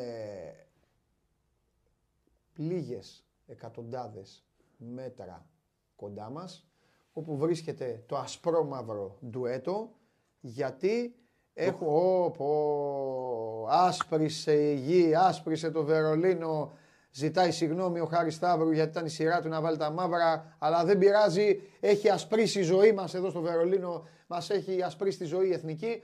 Οπότε δίνω τόπο στην οργή και παρακαλούνται οι κύριοι αυτοί αυτή τη στιγμή να αναφερθούν γιατί είναι οι Έλληνες κατάσκοποι στην προπόνηση Γερμανίας. Τι νομίζατε, οι, οι Γερμανοί είχαν κατασκόπους στον τώρα έχουμε εμείς κατασκόπους. Περίμενε, περίμενε. Πού το ξέρεις ότι είμαστε κατάσκοποι; Ε, τώρα ξέρω τι Αποκαλυφθήκαμε τόσο εύκολα. Α, τώρα τι, αφού είμαστε τέτοιο τώρα, τι, αφού είχαμε συνοηθεί τώρα. Κατασκοπία έχει γίνει... λέμε όλα. Ωραία. Άκου, άκου τώρα. Γιατί ο Αλέξανδρος Τρίγκας έχει να σου δώσει μια είδηση. Αυτά θέλω. Λοιπόν, Ε, το βασικότερο κομμάτι της σημερινής προπόνηση τη Γερμανίας είναι λογικό πως αφορά ένα παίκτη. Ο, τον Φραντ Βάγκνερ, ο οποίος τραυματίστηκε στον αγώνα των 16 με το Μαυροπούνε στο 27. Οι Γερμανοί εχθές ε, κράτησαν και τα χαρτιά τους. Η μόνη ενημέρωση που υπήρχε ήρθε νωρίς το πρωί και έκανε λόγο για θεραπείες του αθλητή και παρακολούθησε από το ιατρικό επιτελείο. Δεν είπαν ούτε τι τραυματισμό έχει, ούτε πόσο σοβαρός είναι, ούτε αν χρειάζεται περαιτέρω εξετάσεις. Τίποτα. Και μου είπαν εμένα και μετέφερα στην Game Night ότι παραμένει αμφίβολος. Αυτό ήταν μέχρι χθες το βράδυ που ήταν. Ο Φραντ Βάγνερ, ο οποίος ε, ήρθε με την αποστολή της Γερμανίας κανονικά στη Mercedes-Benz Arena για τη σημερινή πρωινή προπόνηση, ε, δοκιμάζει ακόμα το πόδι του, δεν είναι ακόμα σε θέση να πει να προπονηθεί. Πες το βρε παιδί μου, τι φοβάσαι. Είδαμε το τέλος της προπόνησης της Γαλλίας, γιατί ο κύριος εδώ τώρα φοβάται. Είμαι πολύ Είμαι, Ήμασταν στο τέλος της προπόνησης της Γαλλίας, όταν άρχισαν να μπαίνουν οι παίκτες της Γερμανίας. Ο Φραντ Βάγκνερ αρχικά νομίζαμε ότι δεν είναι εντυμένος για την προπόνηση, γιατί τον είδαμε, δεν είδαμε καν τι φορούσε παπούτσια, μπασκετικά και αυτά, γιατί ήταν πίσω από τις ε, διαφημιστικές πινακίδες. Ωστόσο, μετά από δευτερόλεπτα βγήκε κανονικά στο παρκέ, ε, έκανε κάποια ξέρεις, λέει, χαλαρά και αυτά και εξηγούσε στον Γκόρντο Χέρμπερτ ότι δεν μπορεί να πατήσει καλά το δεξί του πόδι. Δηλαδή έκανε αυτή την κίνηση, γιατί έχει τραυματίσει το δεξιό του αστράγαλο και του έδειχνε ότι, ότι έχει η ενόχληση που νιώθει μια δυσκολία. αυτή τη στιγμή. Ακριβώς. Πάντως το γεγονός ότι έχει, έχει βάλει τα αθλητικά του, τα παπούτσια, είναι ένα δείγμα ότι προσπαθεί να κερδίσει τον χρόνο, να δοκιμάσει δηλαδή. Ε, πώς θα δοκίμαζε, βρε Αλεξανδρέ, με σκαρπίνια; Γι' αυτό τα βάλει. Εντάξει, θα δούμε. Όχι. Ενώ, ενώ ότι αν ήταν πολύ σοβαρός τραυματισμός ναι. προφανώς, δεν θα μπαίνει καν σε αυτή τη διαδικασία. Ναι. Ναι. Ε, αλλά δεν είναι, εκτός, δηλαδή δεν είναι δεδομένο εκτός ε, αγώνας. Αυτό. Δεν είναι ένας τραυματισμός ο οποίος τον ε, έχει θέσει αυτόματα εκτός ναι. από τον αυριανό τελικό. Είναι, κατάλαβα. Είναι σφίγγω τα δόντια και παίζω ή δεν σφίγγω τίποτα και. Μπράβο. μπράβο. Ναι. Προφανώς το πρίξιμο που έχει στον αστράγαλό του δεν είναι τόσο ε, μεγάλο που να το, να, να το απαγορεύει να βάλει αθλητικό παπούτσι και να δοκιμάσει. Ναι. Ξέρουμε πολύ καλά ότι σε άλλες περιπτώσεις μπορεί να χρησιμοποιήσει κάτι, να χρησιμοποιούσε ε, να μια παντόφλα, για παράδειγμα, για να μην το πιέσει. Ε, δεν φόραγε κάποιο είδους νάρθηκα στο πόδι. Προφανώς ήταν δεμένο το πόδι μέσα από την κάλτσα, αλλά δεν φόρησε πάνω από την κάλτσα κάποιο νάρθηκα για να το κρατάει λίγο πιο σφιχτό ε, τον αστράγαλο για να δοκιμάσει. Πήγε ε, 100% με φυσιολογικό και φυσικό τρόπο να δοκιμάσει. Έκανε κάποια, όπω είπε ο Χάρη, κάποια λιά, κάποια φλότερ για να δει ποια είναι η διαδικασία. Η, αυτή την ώρα η, η προπόνηση Γερμανίας είναι σε εξέλιξη πίσω μας στη Mercedes-Benz Arena. Σε περίπου μία ώρα με 70 λεπτά θα ολοκληρωθεί και εκεί θα μάθουμε, ε, θα μάθουμε πολλά περισσότερα. Γιατί όπως καταλαβαίνετε, δεν είμαστε μόνο εμείς που ενδιαφερόμαστε για την κατάσταση της υγείας του Φραντ Βάγνερ. Αλλά πολύ περισσότερο οι Γερμανοί δημοσιογράφοι. Και η Orlando Magic το ίδιο. Ακριβώς. Οι οποίοι θα πέσουν πάνω στον Γκόρντον Χέρμπερτ για να αποσαφινιστεί αυτή η κατάσταση. Είναι πολύ μεγάλο ε, το κενό που θα αφήσει αν τελικά δεν αγωνιστεί.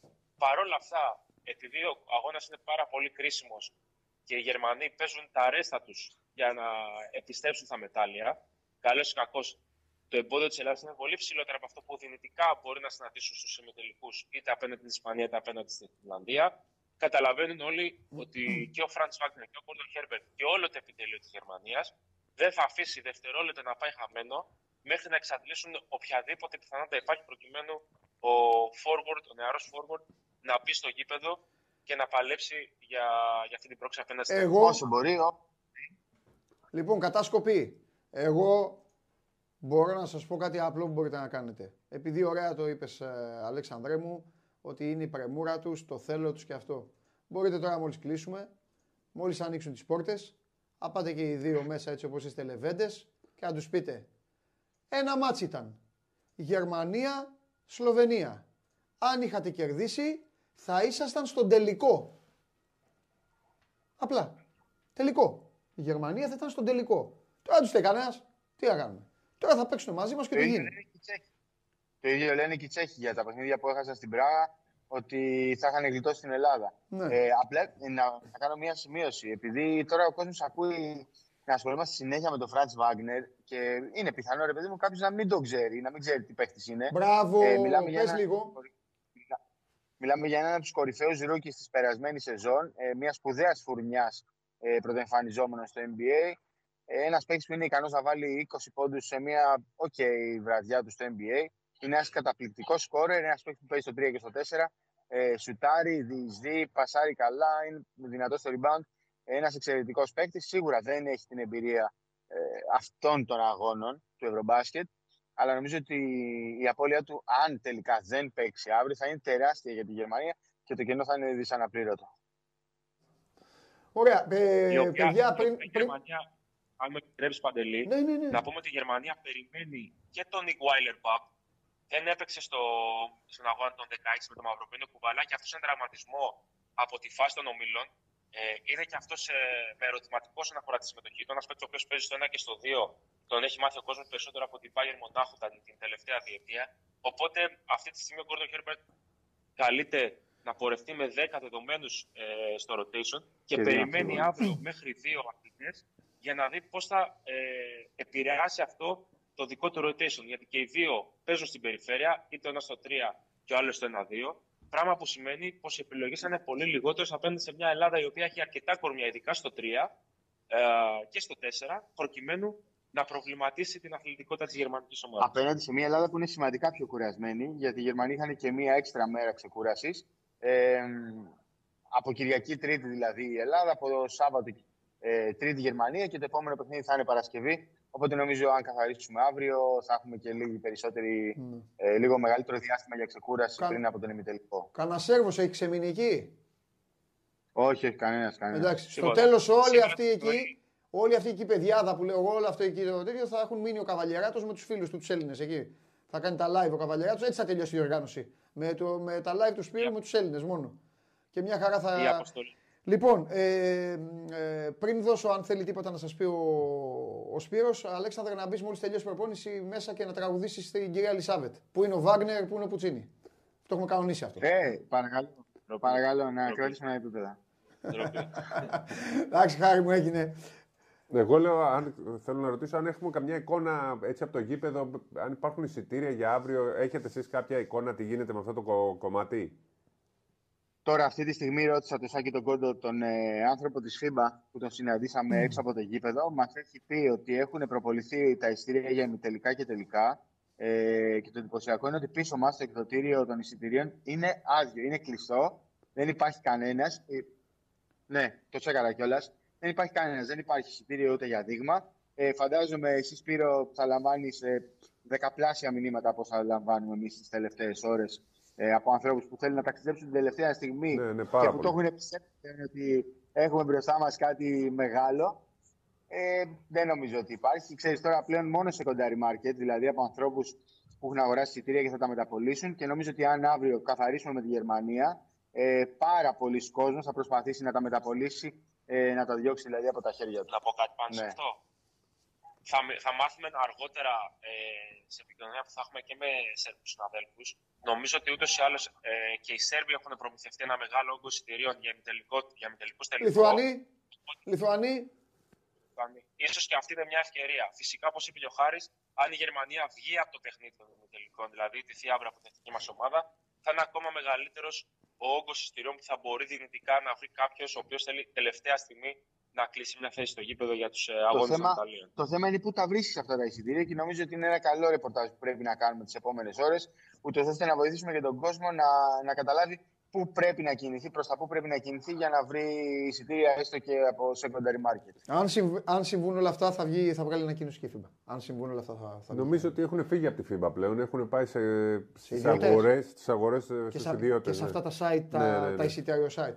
Τέλος πάντων, ωραία, να μπει ο κόσμος να ψάξει. Εύχομαι να μην είναι μόνο σε αυτά τα site εισιτηρίων, γιατί εκεί έχει και, έχει και καπελάκι. Η FIBA νομίζω τελείωσε. Από καπέλο μέχρι, μέχρι σομπρέρο. Ούτε η ΟΚ έχει. 80 παίρνει για καπέλο. Α, οι ομοσπονδίες δεν έχουν, παίρνουν συγκεκριμένο αριθμό. Ναι, αυτό να το πούμε. Αν με επιτρέψεις, Παντελή, και Σπυρά μου επιτρέπετε. Ναι, ναι, βέβαια σου επιτρέπετε. Στην προπόνηση της Γαλλίας, η οποία ολοκληρώθηκε πριν από περίπου 15 λεπτά για να πει η Γερμανία για τη δική της προπόνηση, έχει πάρα πολύ μεγάλο ενδιαφέρον κάτι το οποίο δεν παρατήρησε κανείς στη διάρκεια των προηγούμενων ημερών. Το εντόπισαν κάποιοι Γάλλοι συνάδελφοι ε, μόλις εχθές το βράδυ. Η Ιταλία έκανε κάτι πάρα πολύ όμορφο.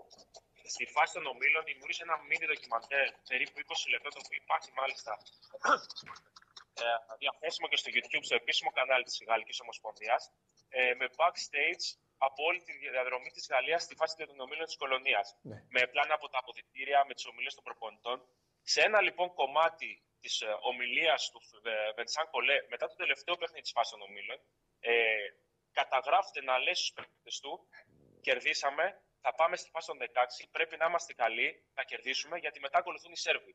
Αυτό δείχνει ότι στο μυαλό όλων το μυα... Ε, υπήρχε μόνο η Σερβία για την πορεία της διοργάνωσης. Ναι, ναι. Καταδεικνύει το μέγεθος της έκπληξης. Και δεν, ε, δεν σας προλάβαμε νωρίτερα με της εκπομπής, αν νομίζω το είπε και ο Σπύρος, και το συστάγαμε το πρωί. Όχι για όλους. Όχι για όλους. Οι Ιταλοί κάνουν δεύτερο κουνέρι σερί στους στους, uh, Σέρβους σε μεγάλη διοργάνωση. Ναι, ναι, τα είπαμε. Πες ναι. τους Ολυμπιακό μέσα στο σπίτι τους και τους απέκλεισαν τους Ολυμπιακούς αγώνες, φέτος τους πέταξαν έξω από τους 16. Οπότε, όπως εμείς λέγαμε ότι η Τσεχία είναι ίσως ο κακός μας δαίμονας, τουλάχιστον μέχρι χθες το βράδυ, γιατί μας έχει προβληματίσει στις τελευταίες δύο μεγάλες διοργανώσεις, έτσι οι Σέρβοι ε, θα βλέπουν Ιταλία και θα στρίβουν ε, διαφορά. Πες στους Γάλλους να είναι ήσυχοι. Πες στους Γάλλους να είναι ήσυχοι, μην αρχίσει ο Ποτσέκο πάλι και τρέχει στα αποδητήρια και πετύχει κανένα και τον αγκαλιάσει. Εντάξει, δεν, θα, δεν κινδυνεύουμε εμείς γιατί δεν παίζουμε την ίδια μέρα. Θα πετύχει τους άλλους που παίζουν εκεί. Όποιον βρει θα τον αγκαλιάσει. Θα αγκαλιάσει τον που παίζουν μετά. Όχι, ακριβώς, όποιον βρει. Λοιπόν, Φιλιά, τα λέμε. Άντε, γεια σας, καλημέρα. Γεια σας, γεια σας, παιδιά. Γεια σας. Λοιπόν, Χάρη Σταύρου, Αλέξανδρος Τρίγκας, έξω από τη Mercedes Benz Arena. Βλέπετε πάντα το show must go on live από το Βερολίνο και εδώ δίπλα μου ο Σπύρος Καβαλιεράτος μου κάνει δεν, παρέα τώρα; σε όλη αυτή την πορεία. Δεν είχαν ότι τους άλλους με τα μπλουζάκια. Σπύρο μου, δεν μπορώ να κοιτάξω. Ήταν μια αξιόλογη προσπάθεια των παιδιών να βγουν από το γήπεδο σου, από το σπίτι σου. Πώς λέμε στην μπάλα, το η μικρή περιοχή είναι το σπίτι του τερματοφύλακα ή η μεγάλη περιοχή είναι το σπίτι του Σεντερφόρ. Αυτοί οι χώροι που είδατε εκεί ανήκουν στο Σπύρο Καβαλιαράτο. Εγώ όμως λέω. Τέλος. Κινείται έτσι. Που... Μου λέει χθες, πάμε μου λέει. Του λέω πού πάμε; Πάμε, πάμε, πάμε, μου λέει, σου δείξω κάτι. Του λέω καλά, πάμε. Πάει, μου δείχνει κάτι κάπου ψηλά. Δεν λέμε πού είναι τα τέτοια μας αυτά, τα μυστικά μας. Τελειώνει το παιχνίδι, κάνω το live εκεί, με στο live στη μεικτή ζώνη. Εντάξει, πρέπει να φύγουμε κιόλας. Ε, κάτι το έχουμε κάνει τέλος πάντων, τσιφλίκι. Έρχεται, τι γελάτε, ρε μάλια. Έρχεται λοιπόν ο Σπύρος μου λέει, μου λέει πάμε στα πούλμαν. Ποια πούλμαν του, είναι κλειστά εκεί. Μου λέει πάμε απ' έξω. Του λέω πάμε απ' έξω. Πάμε, πάμε. Μου λέει δίπλα είναι, ξέρω εγώ. Πάμε, πάει. Ξέρω, καβαλιά, το έχει κάνει εκεί. Είναι... Παλαιοφάλιο είναι εκεί. Παναγίτσα είναι. Εγώ άλλο θέλω να σου πω τώρα, άστα τους χώρους μου. Ναι, τι χθεσινές μπλούζες τις είδες που φοράγανε οι φίλαθλοι. Εσύ τις κοίταγες, δεν είχες ιδέα. παιδιά, όπως πρέπει, είναι, ο, είναι ο μοναδικός άνθρωπος στην Ελλάδα που δεν έχει Facebook. Και, και δεν ξέρεις το πιο μεγάλο καφενείο στην Ελλάδα. Τι καφενείο; Αυτό που το, το τσίλι καφενείο. Είναι σελίδα στο facebook. Αυτό ναι, αυτό... το ξέρω. Δεν έχω. Δεν, δεν, έχω. δεν έχεις facebook. Και παιδιά, κάντε και στο Instagram κάτι. Σας παρακαλώ. Βέβαια. Έχουν και στο Instagram και θέλω και στο Viber. Βέβαια, παιδιά. Βέβαια. Έχουν έτσι. Ο άλλος εκεί που είναι μέλος ναι. αμέσως. Αλλά. Αλλάζουν σελίδα κάθε 10 μέρες, το ξέρεις. Ε. Γιατί; Τους κατεβάζουν. Ποιος τους κατεβάζει; Δεν ξέρω, το Facebook. Ξέρω Όπα, μισό λεπτό. Όπα, μισό λεπτό, γιατί τέτοια θέλω να μου λες, γιατί αυτή, αυτή είναι εμένα η ζωή μου. Κατεβάζουν μια σελίδα ανθρώπων, έτσι, ναι. ο Ζούκερμπερ και αυτοί; Ναι, ξέρω. Ωραία. Θα κάνω μια ερώτηση. είναι, είναι, είναι, είναι υβριστικοί, βρίζουνε; Όχι, αλλά δε, ε, είναι λίγο. Ξέρεις, αντρική. Αντρική. Αντρική λέει. Αντρική, γιατί το κακό ποιο είναι; Δηλαδή, τι θα πάψω; Α, για... Λοιπόν, άμα ξανακατεβάσετε το τσίλι καφενείο, θα με βρείτε απέναντί σας. Εγώ δεν έχω Facebook, αλλά θα με βρείτε απέναντί σας. Εντάξει. Αν βρίζουν. Αν, αν βρίζουν συγγνώμη. Ναι. Στα ευριστικά ούτε, ηρωνίε ούτε ηρωνίε το θεωρώ αντρικό. Αλλά επειδή μου λέει ο Χρήστος είναι αντρική σελίδα, θεωρώ ότι εκεί πέρα δεν πέφτει ούτε ηρωνία ούτε ψευτό. Ε, η ηρωνία πέφτει λίγο. Ναι. Κράξιμο, ναι. Ε, δεν είναι αντρική και αυτό, αλλά εντάξει, τέλος πάντων. Αν τα παιδιά όμως περνάνε καλά, να περνάνε καλά. Και όποιος τους κατεβάσει να, με, να μου στείλουν ένα μήνυμα εμένα. Άκου, αλήθεια. Ναι, ναι. Αλλά αυτό είναι να περνάνε καλά. Περνάτε, βουνό, εσύ είσαι εκεί, μπαίνεις. Ε, ωραία, άμα περνάτε καλά, ποιο είναι το θέμα. Δεν καταλαβαίνω. Αλλά είναι τα βουνό που λένε κακοί είμαστε λογικά. Αυτό είναι δικό τους. Αυτές οι ατάκες είναι ελληνικέ.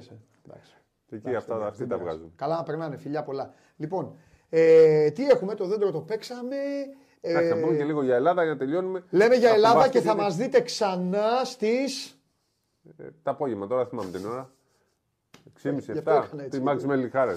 Λοιπόν, θα κάνουμε live ε, και να μην θέλω να κάνουμε για το γούρι. Τι νομίζεις; Θα πούμε στην ανάγκη, έχουμε δυο μας. Ε, Πάλι στη Max Melling Χάλε, έτσι όπως ναι. κάναμε πριν από το ναι. μάτς. Max Melling, φοβερός πυγμάχος Γερμανός. Ελπίζω για... να γίνει στην κεντρική για να τη δούμε. Γιατί μας βάλανε της βοηθητική. Άσε και όταν τη βλέπαμε. Δεν περνάγαμε καλά. Να λοιπόν. λίγο και τη φωτογραφία με τα παιδιά. Λέτε. Ναι, αυτό για να εξηγήσουμε τι λέγαμε πριν.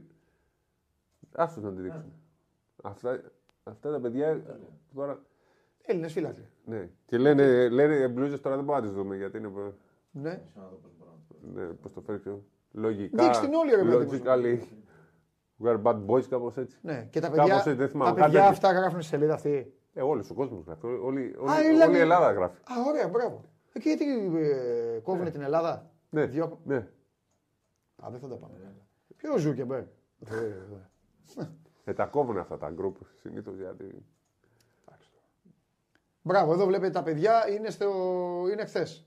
Ωραίοι, ευτυχισμένοι, Και γελαστοί. έχουν μεταφράσει στα αγγλικά την ατάκα τη που κυκλοφορεί το Μια χαρά είναι τα παιδιά. άντε, Κακοί παιδιά είμαστε και... Καλά να περνάνε τα παιδιά. Α, θα μείνουν εδώ. Ε, και, και το καλύτερο απ' όλα, εμένα δεν μου αρέσουν τα logical και αυτά δεν με ενδιαφέρουν. Αυτά που βλέπω εγώ τις λεπτομέρειες είναι, δείτε ότι κάθονται σε συγκεκριμένη σειρά και έχουν σχηματίσει τη λέξη έπος. Τα έχεις δει αυτά κύριε Όχι, Σπύρο; όχι. Ε, αυτά, τα Έπος, βλέπει, έπος. αυτά τα Ναι, βλέπουμε ναι, εδώ. ναι, ναι. Αυτά βλέπω εγώ. Εγώ δεν βλέπω όσο εκεί. Αυτά είναι. Εδώ είναι τσίλι καφενείο και παντελής καφενείο. Καφετζής. Το φτιάξουμε; Όχι. Ε, το έχουμε εδώ. Λοιπόν, γιατί αυτό- πάμε. Τι θες να πούμε; Έλα, μεγάλος Ιτούδης τώρα. Φοβερός Ιτούδης. Ναι. Ε, τα έχει- το έχει πάρει πάνω του. Έχει Ε, φτιάξει όλο αυτό το. Αυτό που βλέπουμε Μπράβο. είναι έργο του. Λέγε τώρα. Αυτό που είδαμε εμείς, δηλαδή κάποια στιγμή με το σχήμα Καμικάζη, Σλούκας Playmaker, Λαρετζάκης στο 2 να πάει πάνω στο Χρούμπαν, τριάρι Παπα-Νικολάου, τεσσάρι Παπα-Πέτρου, Γιάννης στο 5. Ε, αυτό που φάνηκε και μέσα στο παρκέ, αν δείτε και την ανάλυση του Στέφανου Μακρύ, είναι αυτό το σχήμα που μας δίνει τελικά την ε, νίκη. Ο Ιτούδης το επέλεξε. Ε, το έριξε στην τέταρτη περίοδο και εκεί γύρισε το ματς με καθοριστικότατο τον Λαρετζάκη, ο οποίος σταμάτησε το Χρούμπαν, έβαλε και τους πόντους του. Τον ε, Παπαπέτρου να παίζει πάρα πολύ καλά στο 4, μια θέση που δεν του άρεσε στον ε, Ολυμπιακό. Θα ήθελε να σταματήσει να παίζει, αλλά βλέπουμε ότι στο 4 μπορεί να προσφέρει γιατί μπορεί να παίξει πάρα πολύ καλή άμυνα, μπορεί να βάλει ε, και τους έριξε μια τάπα σε αυτή τη φάση εδώ είναι που έχει ρίξει την τάπα στο Σατοράνσκι και την πανηγυρίζει μαζί με τον ε, Καλάθι. Βλέπουμε όλη και όλο ομάδα. τον πάγκο, βλέπουμε τον ε, Καλάθι. Το Θανάση, κοιτάξτε λίγο απέναντι πώς κάνει έτσι.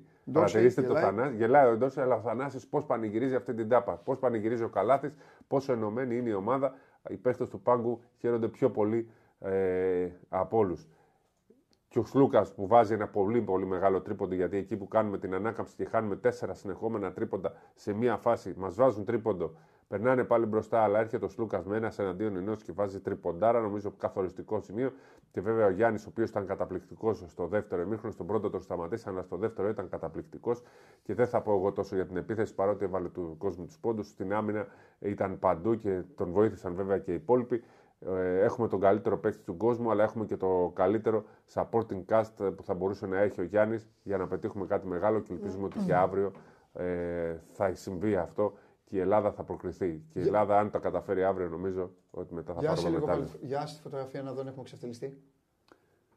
Ή γλιτώσαμε. Είμαστε, Όχι, εγώ δεν πολύ είμαι. κόσμο βλέπω εκεί. Εκεί είμαστε δεν είναι κόσμο. Ναι. Ε, Είναι προς τα δεξιά βλέπω.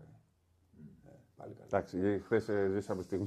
Άστο. Άστο, άστο, δε, αυτά είναι τώρα δικά μας. Δικά Άστο, μας, δικά μας. Λοιπόν, ωραία, Αφού παιδιά, μας ζήτησε είμαστε συγγνώμη και η χαρούμενοι. μασκότο μου. Άστο, Μασκότο, μπουκάλι, μου πήρε ο Τρίγκας. Βούτυξε το μπουκάλι ο Τρίγκα. Ε, όχι. λοιπόν, να περνάτε καλά. Σας αγαπάμε. Ε, 26 Σεπτέμβρη, έχετε δίκιο, έχω πει πέντε φορές έχω πει 26 Οκτώβρη. Ήθελα να σου το πω, Τι αλλά. όρθος αίμα, αδερφέ μου. Την πρώτη, που ξεκίνησε την εκπομπή, ραντεβού 26 Όρθος Οκτώβρη. Λέω θα έχουν αίμα. πάθει εγκεφαλικό, δεν θέλω να το πω Έχουν κάτι. πάθει, λένε τι λένε. 26 Οκτώβρη είπε. Α, Και το ξανάπα μετά. Ένα λεπτό μετά την έναρξη εκπομπής το. Ε, ο Χριστοφιδέλης θέλει. Λοιπόν, Είπα, Δεν είχε βγει ο άνθρωπος. Όχι, ναι, εννοείται, πλάκα κάνω. Λοιπόν, φιλιά πολλά, να περνάτε όμορφα. Τα λέμε το απόγευμα μαζί με το Σπύρο από τη Max Melling Halle να πάρετε πάλι μια γεύση από προπόνηση εθνικής ομάδας, έστω και για αγούρι και κανείς να μην μίλαγε. Εμείς θα σας τη δίναμε την ε, γεύση. Προχωράμε ήρεμα, είμαστε εδώ συγκρατημένα, αισιόδοξοι. Καλά πάμε. Να θυμάστε, όποιος έχει ύφος αποκλείεται. Εμείς ύφος δεν έχουμε και ο στόχος μας είναι η τετράδα των παιδιών στη φωτογραφία να συνεχίζει να είναι έτσι. Έπος, να μην αλλάξουν οι δύο πρώτοι και έχουμε θέματα. Φιλιά πολλά.